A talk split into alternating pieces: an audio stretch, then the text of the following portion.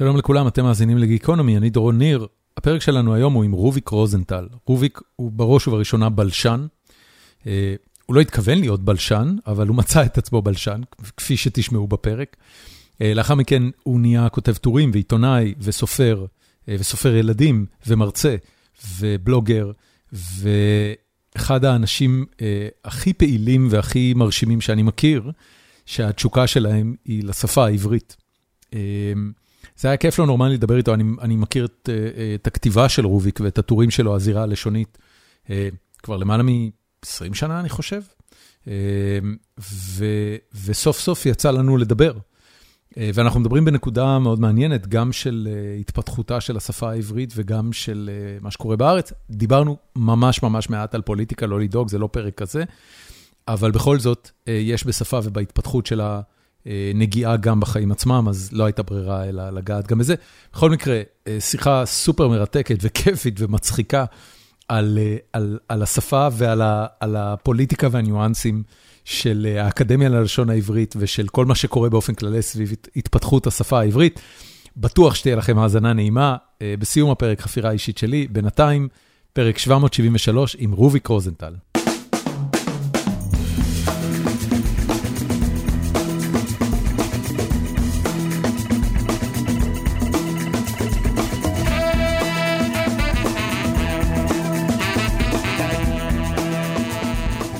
ההרצאות הן מאוד מגוונות, חלק זה, קודם כל יש גם אה, קורס אקדמי שאני נותן, בעבר נתתי קורסים אה, למבוגרים, משהו שנקרא זמן אשכול, אה, נתתי בהרבה מאוד ערים, זה 16,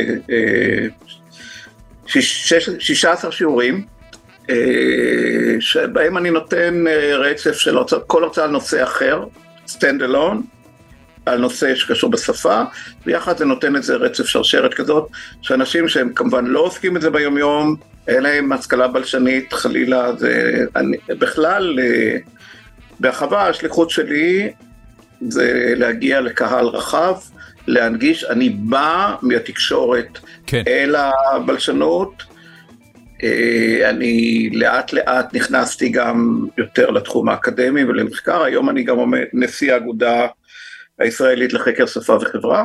מהמם. שהיא אגודה מה... אוקיי, אני רוצה לשאול אותך לגבי זה, כי אמ, אף פעם לא הצלחתי להבין את ה... ואגב, חלק... אוקיי, אני, אני צעד אחורה.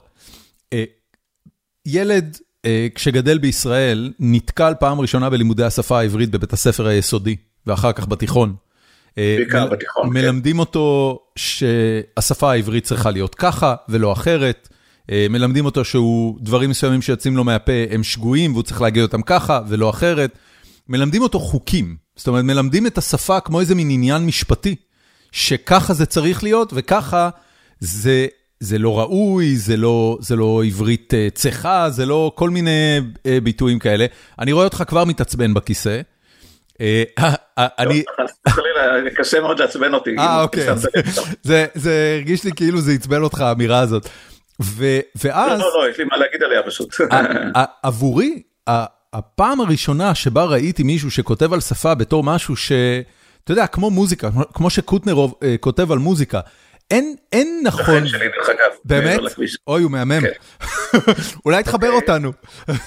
אה, אין נכון ולא נכון. יש, השפה היא דבר חי, הוא דבר זורם. יש כל מיני דברים מוזרים שקורים בו בחיי היומיום. אבל... מתי הייתה הפעם הראשונה? התחלת ב... הפעם הראשונה הייתה כשאתה התחלת לכתוב בעיתונות. אני חושב שזה היה בחדשות. זה היה בחדשות? זה היה במעריב. במעריב, אוקיי. אה, אז, אה, ואז אה, טור לשוני של מישהו שהוא לי הרגיש כמו קוטנר של, של השפה, לא קפדן כמו אבשלום קור של ככה עושים וככה לא עושים, ותראו איזה יופי זה הופיע במקורות, אלא הכל סבבה. אה, ואני רוצה לשאול אותך, קודם כל, מאיפה התפתחה הגישה הזאת אצלך, ולמה אין אותה בבתי ספר? אז קודם כל למדתי בתיכון אה, לשון כמו כולם. זה, איפה למדת? אה, בתיכון חדש, לפני זה בבית ספר, מה שנקרא בית חינוך לילדי עובדים, על זה אלף גורדון, אבל עיקר לימודי התיכון, הלשון הם בתיכון. אוקיי. Okay. שנאתי את לימודי הלשון. אוקיי. Okay. לא בגלל כל כך שאמרו לנו איך לדבר, זה היה בשוליים.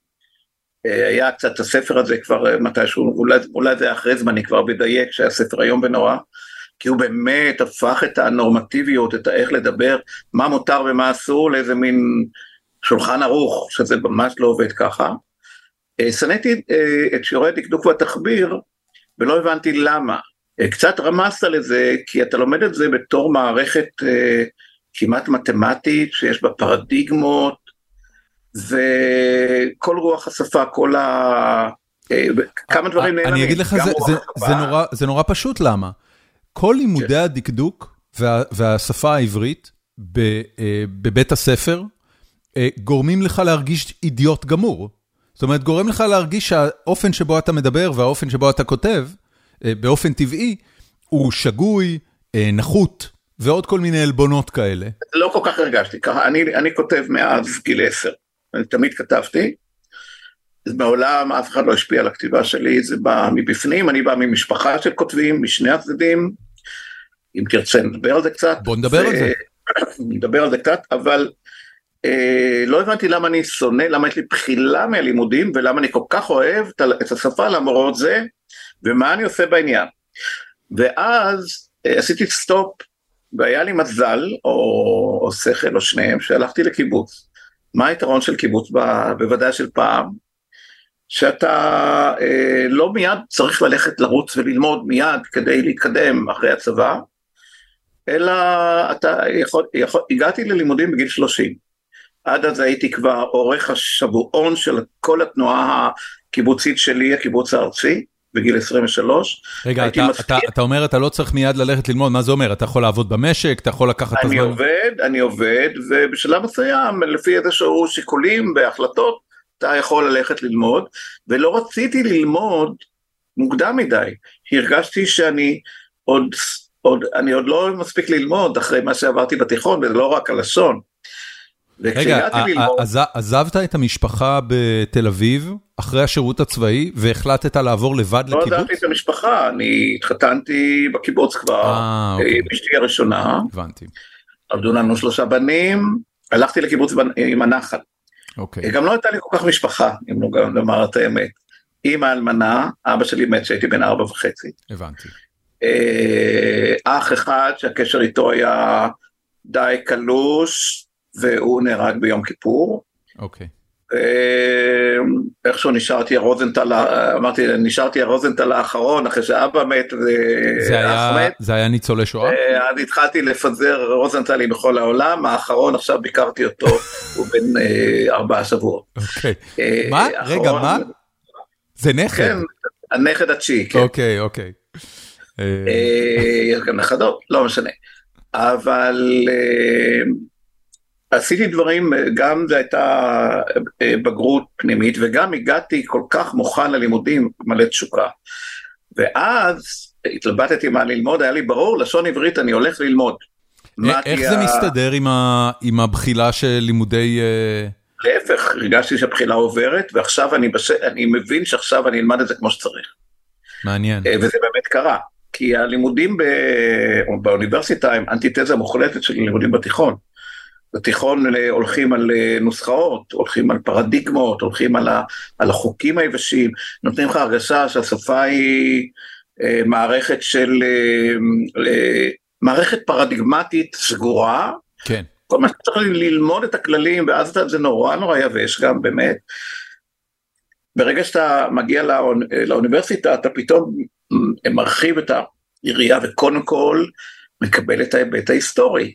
לשפה הזאת היסטורית, היא לא, אתה לומד את זה בתיכון, מה שקוראים סינכרוני לחלוטין, אולי היום זה אחרת, אני לא יודע, לדעתי לא הרבה, סינכרוני, כלומר איך זה עכשיו מסודר בפרדיגמות, בשעה שאם אתה לא מבין את ההיסטוריה של השפה, את הגלגולים שלה, אתה לא, אז אתה לא מבין שום דבר. נוסף לזה למדתי עוד, אתה לומד עוד כל מיני היבטים של השפה ואתה, כל היבט של המשמעות של המילים, הסמנטיקה, ו...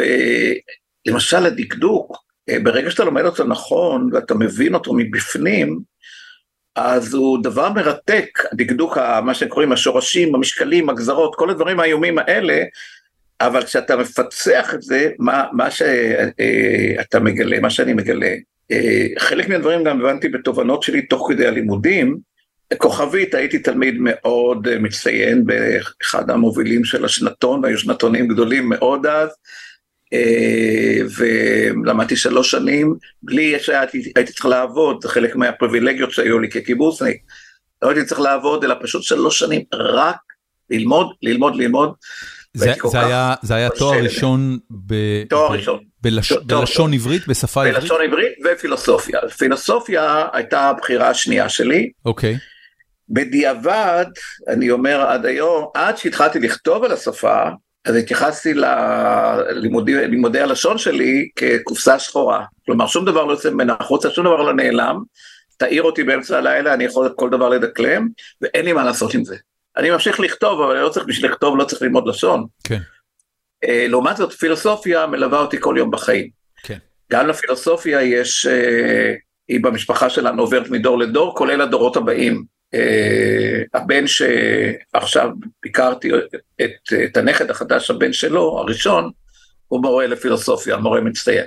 מור, מורה לפילוסופיה, איפה? מורה לפילוסופיה בשני אוניברסיטאות. מה, בשתי אוניברסיטאות? בחו"ל? תל אביב ובאר שבע. אה, אוקיי. והתחיל לכתוב את הדוקטורט שלו. מהמם. אה, והאבא של אשתי הקים את החוג לפילוסופיה באוניברסיטת חיפה. והסבא שלי מצד האימא כתב ספר על שפינוזה בגרמנית. בקיצור, כדי להרשים את המשפחה צריך לעשות משהו ממש רציני. אה, לא יודע אם זה זה, אבל לא, אבל לפילוסופיה גיליתי שהיא, שאני חושב שכל אדם צריך ללמוד פילוסופיה. חד משמעית, אני מסכים איתך לגמרי. ואני רואה, ואני רואה אנשים שאפילו הם מאוד משכילים בתחום שלהם, צריכים לדבר איתי ואני אומר, הוא לא למד פילוסופיה, חסר לו את ההקשר הרחב של הדברים, ואז הוא בעצם לא מבין עד הסוף מה הוא עושה. כן. אבל הלשון, גמרתי את ה... סיימתי את הלימודים, אחרי שלוש שנים, חזרתי לקיבוץ, הייתי מורה, אחר כך עיתונאי, אחר כך איש תקשורת, כמובן שהיה ציפייה גדולה מאוד שאני אמשיך אה, בחוג ללשון ואעשה קריירה אקדמית, ולא חשבתי יום אחד לעשות את זה, לא רציתי. למה?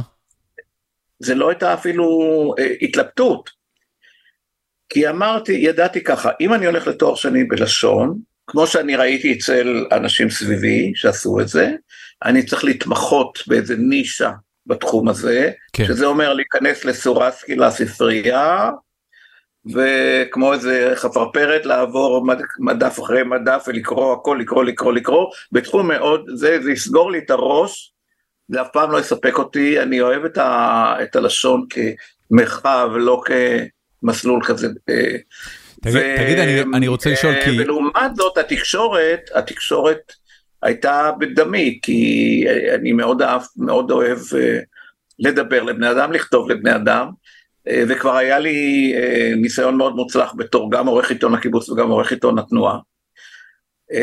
וחזרתי לתחום הזה אחרי תקופה של הוראה בחינוך שמאוד לא אהבתי, זה מאוד לא התאים לי, כי אני לא, לא הבנתי שאני צריך להשליט משמעת ולא ידעתי איך לעשות את זה בדיוק. עד היום אני לא יודע. ו... ואז הלכתי להיות עורך המוסף של על המשמר לארבע וחצי שנים. אז באותה תקופה נפרדתי עם אשתי הראשונה עם שלושה בנים בקיבוץ. אחרי זמן, אחרי כמה שנים הכרתי את אשתי דהיום, אנחנו יחד כבר 40 שנה. שעה טובה. ועזבנו יחד את הקיבוץ, חזרתי לתל אביב, אני מאוד אוהב את תל אביב, תמיד אמרתי שאני בקיבוץ לא בגלל שהוא כפר, אלא למרות שהוא כפר, אני מאוד עירוני ב... ככה בכל עבריי, אבל הקיבוץ נתן לי הרבה דברים, אני לא מתחרט על יום אחד שהייתי שם, הייתי בקיבוץ תקופה אה, נפלאה. אני, אני רוצה לשאול אותך משהו לגבי זה, אתה יודע, דיברת קודם על, ה... אה, על זה שציפו ממך ללכת לקריירה אקד... אקדמית, ו... וזה נראה לך לא טבעי. אה, הדבר העיקרי שאנשים שמסיימים את לימודיהם חושבים עליו, בטח אם יש להם אישה וילדים, זה פרנסה.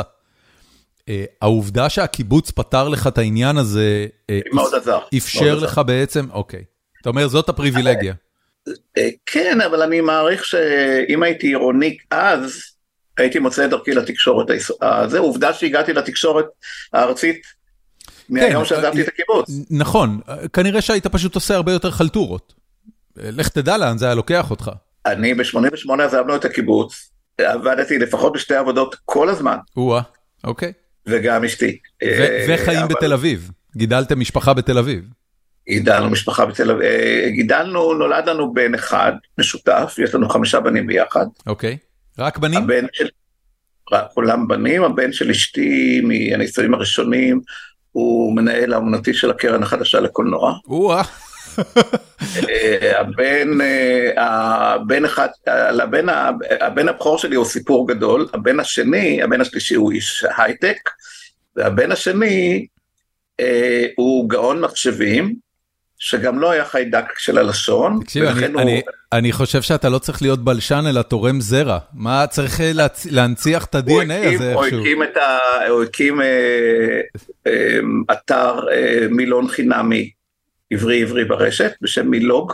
אני מכיר את מילוג, כל כן, הכבוד לו. זה יותם רוזנטל. יופי של עבודה. עשה את זה בעשר אצבעות ולא לא, הוא לא התייעץ איתי אפילו יום אחד על מה שעושה. הוא טיפוס כזה, ככה עבד, אבל הוא... האתר מפרנס את בעליו באיזושהי צורה או שזה לא... היא או שלא? לא, מילוג, שלך אני יודע מילוג? שלא. הם מפרנס באופן חלקי, אבל יש שם, יש שם הרבה, זה הכל בנוי על מודעות, כן, בהחלט. כן, כן, כן. זה היה ה vision שלו היה שאם זה יהיה חינמי, הרבה מאוד ייכנסו ואז יהיו הרבה מודעות. הוא ניסה לעניין בזה כל מיני אה, חברות שמוציאות מילונים, וכולם זרקו אותו, מה, אנחנו לא יכולים בלי אה, לחשוב על רעיון של אה, אתר חינמי, מילון חינמי, אז הוא עשה את זה והוכיח שזה עושה את העבודה. מקסים, מקסים. אה, טוב, אז אה, אני רוצה להתחיל ולשאול אותך, אה, אה, דיברנו קודם על האופן שבו מלמדים שפה בבתי הספר. אתה אתה אי פעם ניסית לברר למה זה ככה? אתה יודע, הרי בסוף שרי החינוך לדורותיהם הם כבר אנשים צעירים ממך. מן הסתם אתה יכול לקבוע שיחה עם כל אחד מהם. אני חושב שבתקופה שלי קודם כל הייתה גישה הרבה יותר שמרנית כלפי... אני לא יודע איך מלמדים לשון היום בדיוק, ניסיתי לברר. קצת, יש, יש תזוזות, מלמדים הולכים קצת יותר להיסטוריה, הולכים יותר לסמנטיקה, הולכים לכל מיני דברים שאנחנו לא למדנו, אני מוכרח להגיד, אני יכול להגיד אה, לא בצניעות, שיש הרבה מאמרים שלי בחוברות העבודה היום של תלמידים. איזה כיף. אתה יכול להבין שהגישה שלהם קצת השתנתה. טיפה. אבל, אה, אבל אז בוודאי הייתה גישה מאוד מאוד שמרנית, אני חושב שהרעיון שעמד מאחורי זה לא לבלבל את הראש לתלמידים עם היסטוריה, עם... השפה מלאה חריגים, השפה היא דבר חי, השפה היא דבר, יש בה אה, כל כך הרבה סמטאות וניואנסים ווריאנטים, ואם אנחנו נתחיל להגיד לה, להסביר את זה לתלמידים בצורה כזאת, הם יתבלבלו והם לא יבינו כלום. אז קרה שלמדנו, ומה שלמדנו לא, הוא, הוא בסוף יוצא כל כך לא מדויק, כי אתה לא יכול לדבר על שפה כמו על מתמטיקה, אתה לא יכול. זה לא נוסחאות. זה דבר הרבה יותר דינמי, הרבה יותר רב, רב גווני, הרבה יותר... יש רק בתוך ה, ה, השפה, יש שבעה שמונה תחומים, תחומי חקר, ומה זה תחום חקר? זה תחום שדרכו אתה יכול להבין איך השפה עובדת. כל אחד מהם מספר סיפור אחר. רק אם אתה מתחיל לחבר את הנקודות, אתה מתחיל להבין את ה... את העולם המדהים הזה שנקרא שפה. וכל זה, להתחיל ללמד את התלמידים, זה מאוד הבהיל אותם, מה גם שכאמור, הגישה הייתה מאוד מאוד שמרנית. אני יכול להגיד למשל, אני הרי הוצאתי את מילון הסלנג המקיף ב-2005, כן. ופגשתי יום אחד, זה זמן שכבר הייתי קצת ידוע, פגשתי איש בלשן דגול, חתן פרס ישראל, הוא הסתכל עליי, הוא לא ידע עליי הרבה, והוא אומר, אני רק מקווה דבר אחד, אתה לא מתעסק עם סלנג. הוא אמר את זה בכזה תיאור. לא עניתי כמובן. איזה סיפור מעולה. אה, זה יותר מזה, צריך להבין פה כמה דברים. קודם כל, רוב החוקרים, עד לשנים האחרונות, עד לעשורים האחרונים, עסקו בעברית הקלאסית בעיקר. עכשיו למה עוסקים בעברית הקלאסית? כי זה כמו, כי היא כבר לא חיה, היא לא זזה. אפשר, אפשר, אפשר לבדוק אותה מכל הכיוונים, זה, זה כן, עומד לא, זז. היא לא מתלוננת, היא לא מתלוננת. וזה כמו הבדיחה על התרנגולות האלה ששואלים איך כמה תרנגולות שאומר, הם כל הזמן רצו, לא יכולתי לספור אותם. כן. אז זה לא רץ לשום מקום. אז אתה, כל, אתה, אתה, זה, זה כתבים בני שלושת אלפים שנה, ומה, אה, בין, בין שלושת אלפים אפילו למאה שנה, נגיד ספרות השו"ת, אבל עדיין לא זז. מקסימום אתה מתחיל לחקור את הספרות החדשה, גם זה לא, כבר לא זז. ולעומת זאת לחקור, לכל הרעיון שבכלל צריך לחקור שפת דיבור ולהבין שהדיבור זה הקטר של השפה. דרכו היא משתנית, ואם אתה לא מבין איך הדיבור, אה, שפת הדיבור משתנה ומשנה את השפה, אתה לא יכול להבין אותה. ולכן רק בשישים השנים האחרונות, ואני אומר שישים כי יש תאריך, אני חושב שאני טועה, זה כבר שבעים. מה, מה זה התאריך? מה קרה? 1956. כן, מה קרה באותו תאריך? יצא ספר, יצא ספר של בלשן יקה, אה, בשם חיים רוזן, גם חתן פרס ישראל, נשיא אגודות בינלאומיות, והוא כתב ספר העברית שלנו. אגב, בעברית מגורמנת, הוא לא ידע לכתוב באיומה ונורא, לא... עברית יקית. עברית יקית, כן, עם המשפטים האלה שלא מתחילים ולא נגמרים, אבל מבחינת התוכן, הוא אמר, חברים, אני קורא, אני רואה, אני מאזין, ואתם מדברים על דברים שמשתנים כל הזמן, ואתם לא בודקים את ההשתנות. ויש, אה, ולכן אני אה, הציג מונח חדש ששינה את פני הבלשנות העברית, עברית ישראלית. כלומר, אנחנו עכשיו מדברים והוא קבע את המושג הזה בכל הספר העברית שלנו זה מהי העברית הישראלית בעיניו, כמובן בתנאים של 1956, אה, אין עוד מחקרים כמעט בנושא הזה, זה הכל קצת תיאוריות. רובי, ברשותך, ברשותך היום, אני... היום זה בונטון. אני רגע אחד רוצה לעצור אותך. אמ, כן.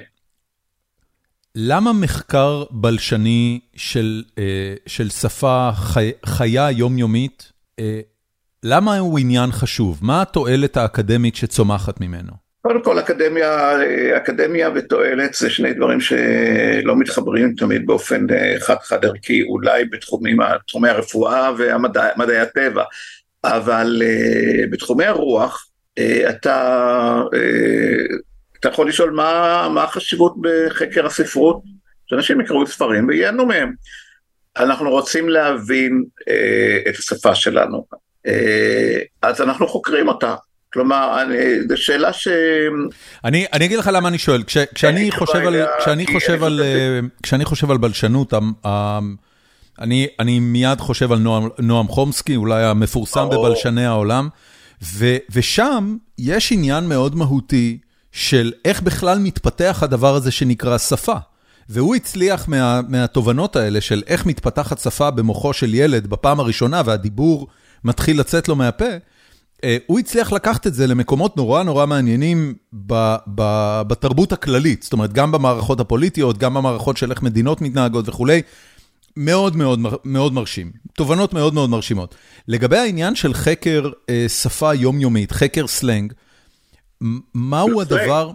שפת הדיבור וסלנג זה לא אותו דבר, נדבר על זה אחר כך. מצוין. ממש לא אותו דבר. מהו הדבר ש... אה, ש, ש, שיוצ, שצומח, שמפציע, מתוך, ה, מתוך המחקר, מתוך התובנות או ההבחנות עצמן. אני אתחיל מזה שאני לא אוהב את חומסקי. מי כן אוהב את חומסקי? אף אחד לא אוהב את חומסקי. לא, לא כאדם, לא כאדם. כן, כן, הוא מעצבן להפליא. אה, אולי, אולי דווקא פוליטית אני קצת יותר קרוב אליו, למרות שאני לא כזה רדיקלי. אני ציוני. שמאל, אני השמאל הציוני, הנטו, הכבישי, אם אתה מחפש כאלה כן, עוד יש. כן, כן. ואני לא מוכן שהציונות תהיה נחלת הסמוטריצ'ים והבן גבירים, אני מגן עליה מהצד שלי. אה, אבל אה, אני מדבר על השפה, וזה בדיוק להפך בעיניי. אה, קודם כל, אף אחד עוד לא הוכיח שיש במוח מקום כזה שהתינוק נולד עם השפה. זה, עוד לא מצאו את המקום הזה במוח, ככל הידוע לי. זה תיאוריה, בעיניי תיאוריה זה דבר נהדר אם היא עוזרת לנו להבין. אם היא לא עוזרת לנו להבין, לא צריך אותה. ובעיניי הוא ייבש את השפה לגמרי, אני לא היחידי שחושב ככה. אתה מדבר עכשיו על חומסקי. ביקורת, המון ביקורת על חומסקי בכל היבט שהוא, ולדעתי אה, היא מוצדקת. ויש עוד משהו באוניברסיטת תל אביב, בכלל, צריך להבדיל בין לימוד בלשנות לבין לימוד שפה, זה שני דברים שונים. אוקיי. Okay. בלשנות זה תיאוריות, ובעוד שבאוניברסיטאות אחרות דיבור, אה, עוסקים בבלשנות בכל מיני אה, כיוונים שלה, בתל אביב השתלטה הבלשנות החומסקיאנית.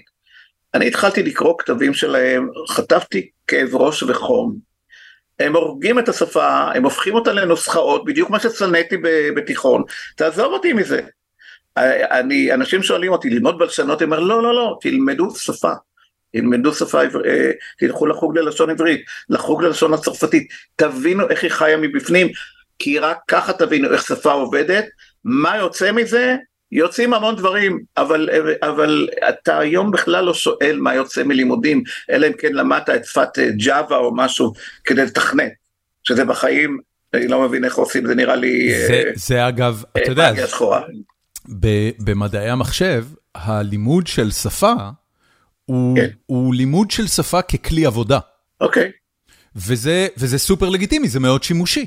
זאת אומרת, במובן הזה, אה, אה, ללמוד שפה, אגב, גם, גם, כש, גם כשאדם שרוצה לנסוע לאיטליה לומד איטלקית, יש ערך מאוד uh, uh, אני לא יודע מה המילה בעברית, תועלתני, ללימוד השפה. אבל, אבל מעבר לעניין הזה, אתה יודע, יש משהו בשפה, ו, ואני כאילו מנסה למצוא את זה ואני לא מצליח להגדיר את זה. יש משהו ב, בקריאה לשון. אני, כשהייתי קורא את הטורים שלך, ועד היום כשאני קורא את הבלוג שלך, יש בזה משהו שמדגדג אותך בעונג. מה זה אוקיי. הדבר הזה? מה, מה, מה, למה, למה לקרוא על שפה ותובנות והבחנות על שפה עושה נעים במוח? שמע, basic, אני סופר. צועקים שם? אה, יש קריאות מהיציע? היא אומרת, זה אה, זה בגללי? זה לא קשור? זה לא, לא, לא תכונה של... אה, זה בגללך? אתה, היא אומרת לי שזה... תראה, אני באופן בסיסי אה, סופר. אוקיי. זה, זה המשן העמוק שלי. כתבתי עד היום, מותר להגיד, 30 ספרים. אה, וכל ספר שאני כותב, כולל מילונים, בוודאי ספרי הילדים שלי, אה, ספרי עיון פופולרי, בכל אחד מהם אני מספר סיפור. כשאתה מספר סיפור, אתה קודם כל צריך להרגיש את הזרימה של הסיפור, אתה צריך ליצור את הקסם שיש לסיפור, מה שלא מוטל על אקדמאי מן השורה שכותב מחקרים, ולא תפקידו, זה גם לא כישורים שנדרשים ממנו. אני יכול להגיד ב... שוב, לא בצניעות, שאחת משתי הקורות של הדוקטורט שלי אמרה שהיא מעולם לא נהנתה ככה מקריאת דוקטורט. בסדר. איזה מחמאה מקסימה. זה כבר בא עם זה. כן. אבל הכתיבה אה, אה, התקשורתית היא כמובן מאוד עוזרת, כי מה, העיקרון הוא כזה, גם בהרצאות אגב, וגם בכל התפיסה שלי, שאני, אה, את, בידע שלי, אולי בכוכבית, אני לא הייתי יכול לעשות מה שאני עושה, את הקישור בין ה... את, ה, את העיסוק הזה בשפה לקהל רחב, בצורה שאני עושה, אם לא היה שילוב של המקצוע שלי כעיתונאי וההיסטוריה התקשורתית שלי, עם הידע הלשוני שלי, A, וגם בסופו של דבר גם הדוקטורט, והדאטה עצומה שלמדתי תוך כדי כתיבת הטורים שלי עוד לפני שהיה לי דוקטורט. Okay. כי אני, אני גם כשאני כותב, אני כל הזמן לומד. אני כותב על נושא, אני מתחיל ללמוד אותו. העניין הוא שאני לומד אותו לרוחב, אבל לגבי העונג, תשמע, אה, אני, חוץ מזה שזה גורם לי אושר שאנשים אומרים לי את זה וגם אתה אומר לי את זה, אין לי מה לומר, זה כמו שתשאל, אה, אני יודע, אני לא עושה השוואות. יוני רכטר, בעיניי המלחין הכי טוב שיש ב- בישראל היום, לא יודע מה קוטנה חושב. אה, תשאל אותו, איך, איך קורה שאתה גורם לאנשים כזה עונג? או בצד השני של הסקאלה, שהיא גאון אני, אני, אני, באמת, אני באמת מאמין שיוני רכטר, איך הקצב הזה קורה, אין לאף אחד תשובה על זה. אני, באמת מאמין שיוני, אה, דווקא בגלל ההשכלה המוזיקלית הרחבה שלו, אה, הוא בן אדם שכן יודע, אה, במרכאות, להנדס את החוויה האנושית דרך תווים, סולמות ופרזות מוזיקליות. אני באמת מאמין בזה. אני חושב, ש, אני חושב שמלחינים גדולים, ויוני רכטר הוא בוודאי, כמו שאתה אומר, אחד הגדולים, שצמחו במוזיקה הישראלית. אה, הוא, הוא, הוא במרכאות סוג, כמובן זה יצירתיות אדירה, וכשהוא יושב על הפסנתר זה, זה תהליך יצירתי, אבל אני חושב שהוא יודע, אה, יש שם איזו הנדסה של חוויה אנושית, דרך מוזיקה שהוא יודע לעשות אותה. הוא יודע איך מינורי גורם לך להרגיש, ואיך מז'ורי, איך קרשנדו, וכל הפרזות המוזיקליות האלה מתיישבות אצלו במוח, והוא מצליח, אחת לכמה זמן, לייצר משהו שהוא באמת masterpiece. דורון, אני גם יודע, אבל כשאני כותב, ברגע ש... אתה לא חושב על זה, זה כמו ג'אז? בוא אני אגיד לך איך אני... אני אגיד לך איך אני כותב. קדימה, תגיד לי. כל אחד כותב אחרת. אה, יש אנשים שמתחילים לכתוב ואז תוך כדי זה הם אה, עושים trial and error, זה עובד, זה לא עובד.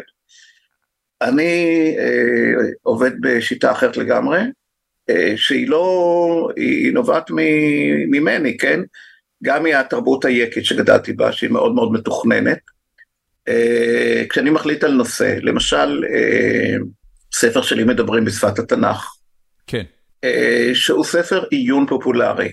הוא ניכר באלפי עותקים, והיית מצפה שמי יקרא אותו בכלל, מה זה? דבר ראשון, קראתי את כל התנ"ך מההתחלה ועד הסוף, ועשיתי טבלה, גם קראתי את כל התנ"ך וגם עברתי על כל הקונקורדנציה לתנ"ך, ועשיתי טבלה של כל המילים בתנ"ך, ועל כל מילה עשיתי רובריקות של מה, מה יש לי להגיד עליה, זכר, נקבה, שדה סמנטי. כמה זה לקח המאמץ הזה? אני עובד מאוד מהר, אני לא זוכר כמה, אבל... חודשים, שנים? אני לא אומרת חמש שנים, פחות. לא משנה.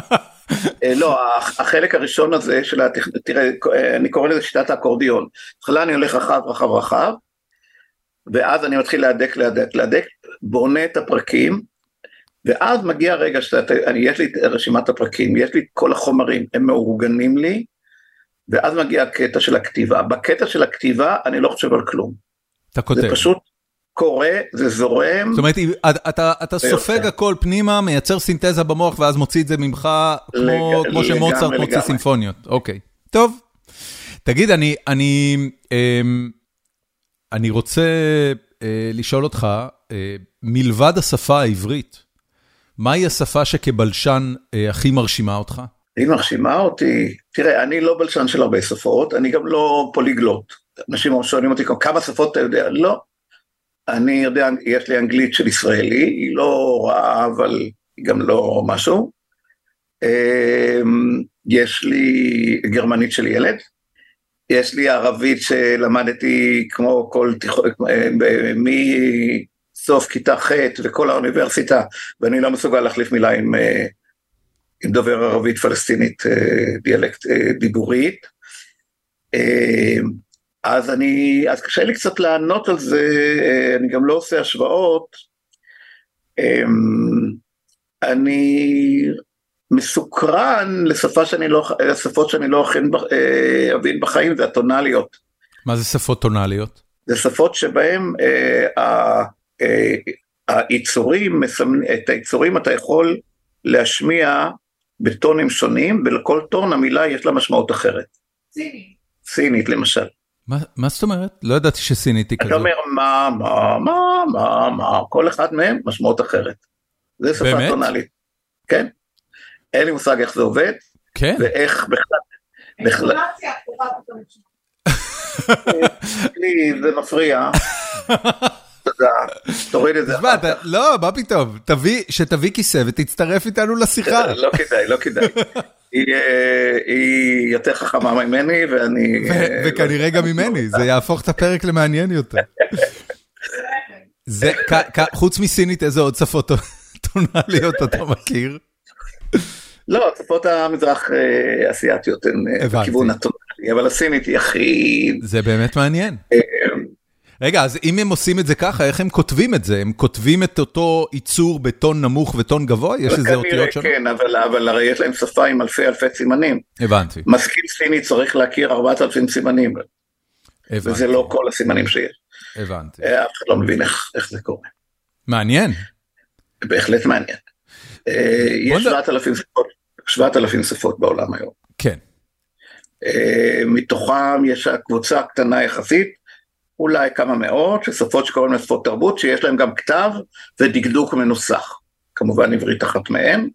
יש אה, 300 שפות כאלה, נדמה לי, ו-120 שיטות כתב, האמת שזה, אתה יודע, אתה מונה עוד ועוד מרכיבים שמאפיינים שפות, וזה לאט לאט הולך ומצטמצם, זאת אומרת, מהבחינה הזאת, העברית, שהיא גם שפה כתובה, גם מדוברת, גם יש לה דקדוק מאוד מובנה, כמה יש במועדון המצומצם הזה שיש להם כזה עומק לשוני כמו העברית? לכל שפה יש עומק לשוני, אבל הן שונות מאוד מאוד, והעברית מיוחדת במינה, היחידה שבאמת דומה לה, יש חמש שפות שמיות שנשארו, מתוך כל המרחב הזה עשרות עשרות שפות שמיות, זה ערבית, עם הרבה דיאלקטים, אבל ערבית ספרותית, אה, שפות אתיופיה, טיגרינית, אמהרית וכדומה, אה, ארמית שיש בכל מיני פינות בעולם, עדיין. באמת? יש מקומות שעדיין כותבים כן, ארמית? כן, מדברים ארמית, אבל בארמית ובניבים או פרסים או עיראקי או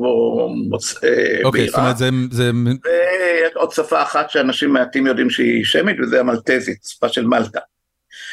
אה, מה שמיוחד לעברית, אה, ומבחינה זאת, וזה אחד הדברים שגורמים לי מאוד בהחלט לאהוב אותה, נוסף לזה שאני מבין אותה, שהיא שפה מאוד גמישה, מאוד קומפקטית, מילים קצרות, והיא בנויה על השיטה הנפלאה של השורשים, שיש לך שורש שהוא לא מילה, הוא לא ניתן בכלל להגיע, אבל ממנו פורצים לכל הכיוונים מילים ופעלים ושמות עצם ותארים, והם כולם משפחה כזאת, והמערכת היחסים ביניהם היא אה, מרגשת, כי זה חל בתהליך היסטורי, זאת אומרת, מילה יכולה, אני אתן לך דוגמה אחת, המילה רגש למשל, כן. או פועל לרגוש, בתנ"ך בראשו להרעיש, למה רגשו גויים וכדומה. אחר כך בלשון חכמים זה התפתח קצת בכלל לחוש, אחד מחמשת החושים הפיזיים. בימי הביניים חמשת הרגשים זה חמשת החושים. כלומר, זה קיבל, זה התרחב, ואז רק במאה ה-20 בהשפעת האנגלית והגרמנית, שתי שפות שמאוד השפיעו, בעיקר הגרמנית, שפה שהכי הרבה, הכי השפיעה על העברית, אה, to feel באנגלית זה להרגיש פיזית, נכון? כן. feel something, ולהרגיש בלב. ואז פתאום הרגש הזה הפך להיות גם משהו נפשי, והשתלט על המשמעויות של היום אה, מדברים על רגע. אני, אז... אני במקרה מכיר את העניין הזה, אבל ב, ב, אני חושב שזה בלטינית, יש לך sentient ו sapient. sapient זה אה, שכל ולוגיקה, ו sentient אה. זה חושים ורגשות. זה לא מגיע משם? זאת אומרת, העניין הזה של חוש ורגש כמילה אחת... הלטינית ישירות לא השפיעה על העברית המודרנית. הלטינית יש לה השפעה מסוימת על העברית העתיקה. על העברית של לשון חז"ל. הבנתי. זה ההשפעות על העברית המודרנית, העברית המודרנית היא סך הכל בת 140 שנה. כן. נכון שיש לה הפרומו של תקופת ההשכלה, אבל הייתה מאוד חשובה, אבל ההשפעה שלה על איך אנחנו מדברים היום היא מאוד נמוכה. Okay. הכל התחיל בעצם עם הדורות החדשים שהתחילו לדבר בארץ ישראל, בעיקר הילדים. הילדים הם הקטר של השפה. כן. העברית החדשה, וה, וה, אמ, השורשים היא, היא כל כך יצירתית, פרודוקטיבית קוראים לזה, יוצרנית, איך שלא נקרא לזה, שהיא גדלה כל הזמן, מפני שהיא יכולה לקחת כל... אה, ילדים ממציאים כל הזמן מילים, נכון. כן, כי לשורש, וזה שוב פעם מה שלא הסבירו לנו בתיכון, שזה דבר מרכזי, שהשורש הוא לא שרירותי, השורש הוא גרעין נושא משמעות, אחרת כל השיטה מתפרקת. מה, מה, זה, אומר, מה זה אומר גרעין נושא משמעות? שאתה אומר למשל, ה' ל' כ', כן? אוקיי. זה נושא את המשמעות של תנועה, נכון?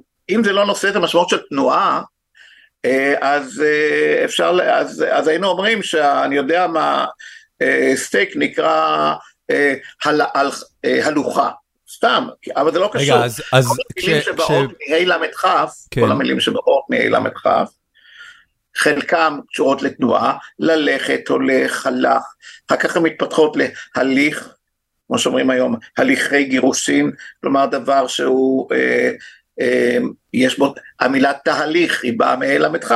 נכון. כן, המילה הלכה איך אתה מוליך את האנשים בדרך מסוימת, פתאום אתה רואה איך השורש הזה מתפזר ומתפזר, אבל הוא שומר על הגרעין המשמעות הזה, וכל שורש שאתה נוגע, אה, אתה רואה את, ה, את היכולת הזאת של השורשים להרחיב את מוטת הכנפיים שלהם, וככה העברית, למרות שיש בה יחסית מעט מילים, יכולה להקיף את כל תחומי החיים בזכות שיטת השורשים. והיא יכולה גם, היא נוצרת, אני לא מדבר, לא אכפת לי אם חומסקי צודק שזה במוח שלנו או, ש, אה, או שזה סביבתי, וזה בכלל לא חשוב בעיניי, בגלל זה אני לא משתגע מה...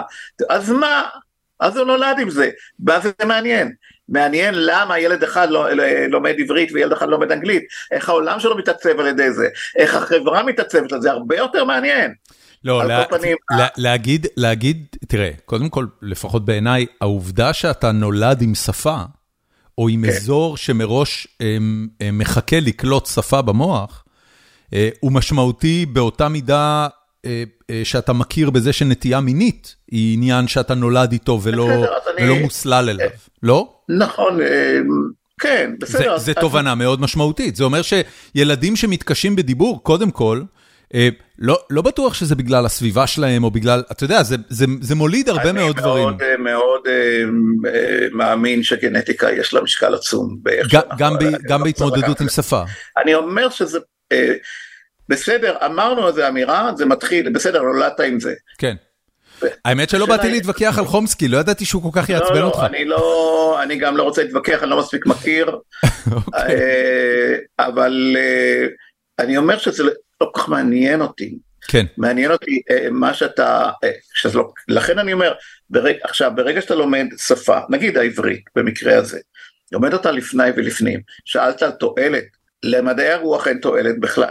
אה, העובדה היא שבעולם התועלתני שלנו היום פחות ופחות הולכים לשם. מי צריך את זה אם אתה לא תהיה מורה? אבל, אז אני נורא גאה בזה שבן שלי אמר, זה לא מעניין אותי תועלת לא תועלת, זה מה שמעניין אותי. והוא לא מליין כמו אולי אח שלו, אבל... אמ, אבל הוא מאושר. אבל כשאתה לומד נכון את, ה, את השפה ואתה מתחיל להבין אותה מבפנים וללמוד אותה וכמוני גם לכתוב עליה בכל היבט אפשרי, אתה לומד בלי סוף על התרבות. הישראלית והעולמית, אתה לומד על הפסיכולוגיה כן. הישראלית, אתה כן, לומד, כן, אני כן. רק עכשיו יצאתי באחד הטורים האחרונים במשהו מאוד קטן, שזכה ל... אני רואה הרי בטראפיק, אני רואה שמתי כן. משהו פתאום מתפשט. קראתי לזו אה, מילון הנימוס האלים. ונתתי שורה של דברים, אה, של ביטויים, שכשאנחנו אומרים אותם אנחנו לכאורה מנומסים, אבל בעצם הם מבטאים את זה אלימות כבושה יותר או פחות, כן. וזה בדיוק הסיפור הישראלי. מה, מה, מה הכי, אה, ממה הכי התלהבו שם? מלכת הנימוס האלים זה סליחה. סליחה באמת. סליחה, סליחה, באמת, סליחה, סליחה סלח לי שנפגשנו כן. וכולי וכולי. סלח לי מוחמד, סליחה מוחמד. אבל אפילו אומר, תודה רבה לך. היה את זה רק שבוע שעבר. תודה רבה באמת, נכון. כן, או אה, אפילו יאללה ביי הזה, יאללה ביי, כן. זאת, אבל יש עוד, עוד הרבה מאוד דוגמאות. עכשיו, באמצעות השפה אני כל הזמן, אה, אני מתמקד בשפה כנקודת מוצא, כי זה הטיקט שלי. אם אני אתחיל לכתוב על תרבות שלא קשורה לשפה, יגידו, אז, אז, אה, אז אני עוד חוקר תרבות, ואין הרבה חוקרי תרבות בארץ לצערי. כן. אבל, אבל אני יכול להתחבר לחוקר תרבות, ואנחנו יכולים לעשות שיחה נהדרת, שאני מביא את התובנות שלי מתוך השפה, והוא את התובנות שלו מתוך התרבות. זה תרבות, זה חברה, לא סתם אני, אה, כמו שאמרתי, נשיא אגודת שפה וחברה, כי המפגש הזה, מה שקוראים סוציולינגוויסטיקה, הוא הכי מעניין אותי. אה, איך, איך השפה מספרת את הסיפור של החברה. אבל גם של הפוליטיקה. יש לי עכשיו פינה כבר uh, כמה חודשים טובים בערוץ הכנסת, לא יודע כמה רואים את זה, אבל uh, מילון, ה, מילון ה, הלקסיקון הפוליטי, ואני כל שבוע מסביר להם על מונחים פוליטיים שבחדשות, ופתאום uh, דיברנו על ניגון אינטרסים למשל השבוע, רק השבוע, אז הסברתי להם שהמילה עניין אה, איך היא התגלגלה, מצד אחד התרחבה מאוד עניין עניין עניין, זה מעניין, מה העניין, מה העניין שבו אנחנו עוסקים, זה התחיל מקהלת ששם פירשו, פירשו עסק, מה העניין לענות בו, עסקים שלך כן, ופתאום בניגוד אינטרסים זה חוזר לרעיון הזה של אה, עניינים שמועילים לך, איך זה נולד? זה נולד כי בגרמנית ובאנגלית, שהזכרתי אותם קודם, אינטרס ואינטרסנט, אינטרסנט למשל זה מעניין, interesting, ואינטרס זה הדבר שמועיל לך, וזה אותו, בא מאותו מקום. רק כשאתה מתחיל לקשור את הקשרים האלה, אתה מבין לא רק איך השפה עובדת, וזה ה, אה, התובנות שעולות מתוך השפה בכל דבר שאני לפחות נוגע בו, אה, מלמדות אותי כמעט על כל דבר. יפה. אה, אני יכול לשאול אותך קצת על האקדמיה ללשון העברית? יכול לשאול מה שאתה רוצה. מה, מה תפקידו של המוסד הזה בעיניך? טוב, קודם כל היסטורית זה, אה, הוא, לא, אה, הוא כבר בין 130 אה, שנה כן, יותר. כן. 100, 130 בדיוק. 1893, ועד הלשון של בן יהודה, והוא נולד בתקופה שכמעט אף אחד לא דיבר עברית, היו כמה משוגעים לדבר, היה כבר ספרות ועיתונות, לא צריך להגזים שלא היה כלום, אבל מבחינת דיבור בכלל, חינוך בשוליים, אבל החזון היה, והחזון שלהם, החזון של בן יהודה, הגדולה שלו, היא בהרבה דברים, אבל גם הוא היה אידיאולוג, הוא אמר, מה היה החזון שלו בדיוק? תחיית השפה העברית. הציונות אמרה, הציונות אמרה עם, עם התנ"ך לארץ התנ"ך, הוא אמר לא, אנחנו בשל, במשולש, עם התנ"ך לארץ התנ"ך בשפת התנ"ך. כן. זה היה בגדול. אה, מישהו... זה אגב מעשה, אני, אני, אני רק אגיד לך, ואני לא יודע מה אתה חושב על זה, אבל אני, כל, כל פעם שאני צריך להסביר לאמריקאים, את העניין הזה של uh, בישראל מדברים עברית, uh, אני צריך להסביר להם כמה זה מופרע. אני, האנלוגיה היחידה שאני יכול לתת לאמריקאי לעניין הזה, אני אומר לו, תדמיין לעצמך שחבורה של חובבי סטארט-טרק יחליטו שהם מקימים אה, עיר שמיועדת מראש למעריצי סטאר טרק, יהיה בה פסטיבלי סטאר טרק, היא, היא, היא, היא, היא תהיה כולה סביב, היא תהיה מעוצבת כמו סטאר טרק, כל המסעדות, כל הזה, וידברו בה קלינגונית. זאת אומרת, השפה המדוברת הרשמית בעיר תהיה קלינגונית. ככה זה עברית. זה, זה חבורה של משוגעים לדבר, החליטו שמעכשיו הם ידברו רק את השפה המוזרה הזאת שלפני זה אה, אה, השתמשו בה רק לתפילות. זה מעשה מופרע מאין כמותו בעולם שלנו היום. תראה, קודם כל הוא לא נולד בעולם של היום, הוא נולד בעולם של אה, אה, פריחת התנועות הלאומיות. וכל תנועה לאומית, רוב התנועות הלאומיות, בניגוד למה שחושבים, לא הייתה להם שפה. היו דיאלקטים. נכון. כלומר, ואז הם לקחו את, את, מתוך הדיאלקטים בדרך כלל, נגיד היו בוחרים שפה, אה, דיאלקט יוקרתי יותר, והופכים אותה לשפה לאומית. לנו היה שפה לאומית קלאסית, בכתובים, והיה צריך אה, להעביר אותה אל החיים, אל הדיבור ואל חיי הציבור. אבל אה, ההבנה העמוקה הייתה שאם אנחנו עושים את המהלך הזה של אה, אמ, בית, אה, בית ליהודים, בית לאומי ליהודים, ונשארים עם איזושהי שפה שהיא לא עברית, אנחנו לא השלמנו את המהלך, זה היה דבר מאוד מאוד עמוק, ואני חושב שאי אפשר, שזה מה שצריך להסביר, אה, אם, אם מישהו לא מבין. זה שרק אה, דוברי עברית יודעים עברית, שפה קטנה, זה לא שפה קטנה היחידה. הולנדית הזאת שנשמעת כמו, כמו חרחור צפרדעים, יסלח לי מי ש... כן, יסלחו ההולנדים. של הולנדים 15 מיליון, כמה הם? לא הרבה, יש שפות קטנות הרבה יותר מעברית. כן. כל ה... כל ה... ליכטנשטיין יש להם שפה משלהם. נו, מה אתה רוצה? איסלנדי, מי מבין? מי מבין הונגרית? עכשיו, ישראל יש עשרה מיליון אנשים, אמנם זה כולל ערבים, אבל ערבים גם רובם יודעים עברית ומדברים עברית, וה... כך שלא צריך, בסדר, אז האנגלית מלכת העולם היום. לא, לא אבל לא נכון. האיסלנדים מעולם לא באו ואמרו, תקשיבו, יש לנו שפה שלא דיברנו אותה באופן שוטף ולא השתמשנו בה כשפה לחיי יום-יום אה, במהלך האלפיים שנים האחרונות, היא הייתה בעיקר שפת קודש ובחיידר שמה. אה, אנחנו נהפוך אותה לשפה מדוברת רשמית, בשביל זה... לא היה צורך. זה מהלך של אימפריאליזם תרבותי, אני לא חושב שאיסלנד או, או אה, הולנד אי פעם נדרשה לעשות דבר כזה. למה אימפריאליזם? מכיוון שאתה לוקח קבוצות אנשים שמדברות אה, בצורה אחרת לגמרי, ואתה אומר להם, מעכשיו מי שרוצה להיות איתנו מדבר ככה. כן, אבל תיקח את הצד המעשי. מגיעים לארץ ישראל אנשים מרוסית מדברים רוסית, מפולין פולין מדברים פולנית, מגרמניה מדברים גרמנית ומאוקראינה אוקראינית, ואחר כך מהתימנים מדברים בערבית תימנית, ואחר כך מגיעים ערבית, ערבית עיראקית. איך הם מדברים, הם לא הבינו אחד את השני, באמת לא הבינו אחד את השני בהתחלה. בלי, אם לא הייתה שפה משותפת אחת, אז, אז מה, אז תיקח את אחת השפות האלה, היא תשתלט, זה אימפריאליזם. לעומת זאת, שאתה לוקח שפת תרבות טבעית אני, כמו העברית, אני, אני אתן לך את ה... כולם, אז כולם ידברו בה, כולם דיברו בה.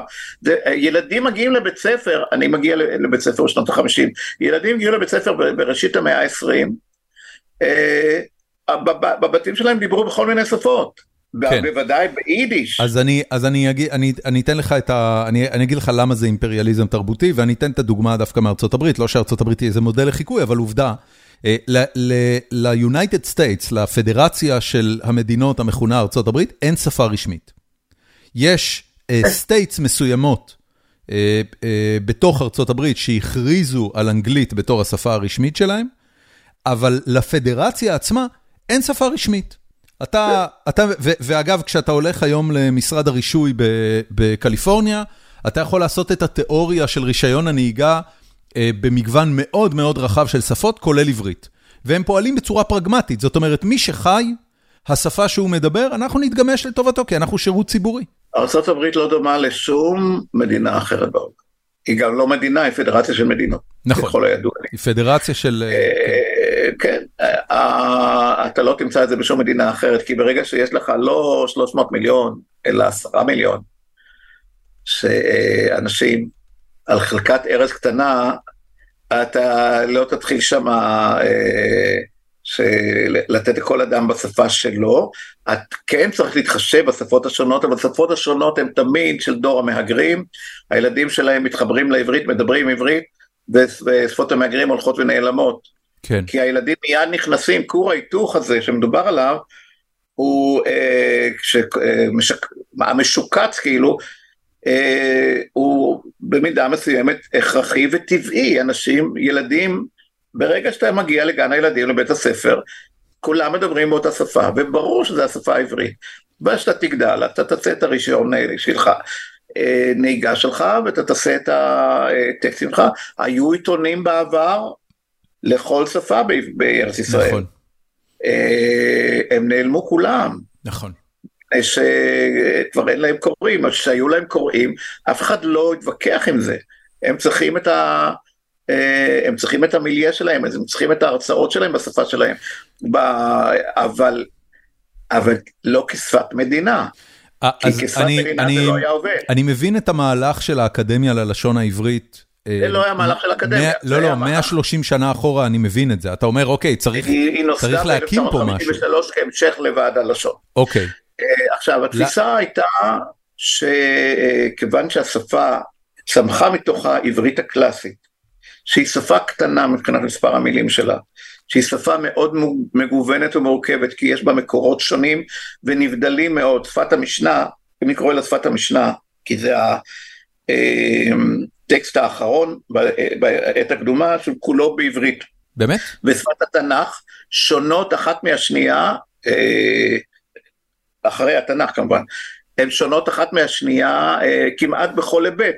עד כדי כך שבן יהודה, כשהוא רצה, כשהוא העלה את חזון השפה העברית, הוא אה, פנה לבלשנים בעולם, והם כתבו לו שזה בלתי אפשרי להחיות את השפה, כי אתה לא מדבר על שפה אחת, אתה מדבר על שתיים, והן לא דומות אחת לשנייה, שפת המשנה ושפת התנ"ך.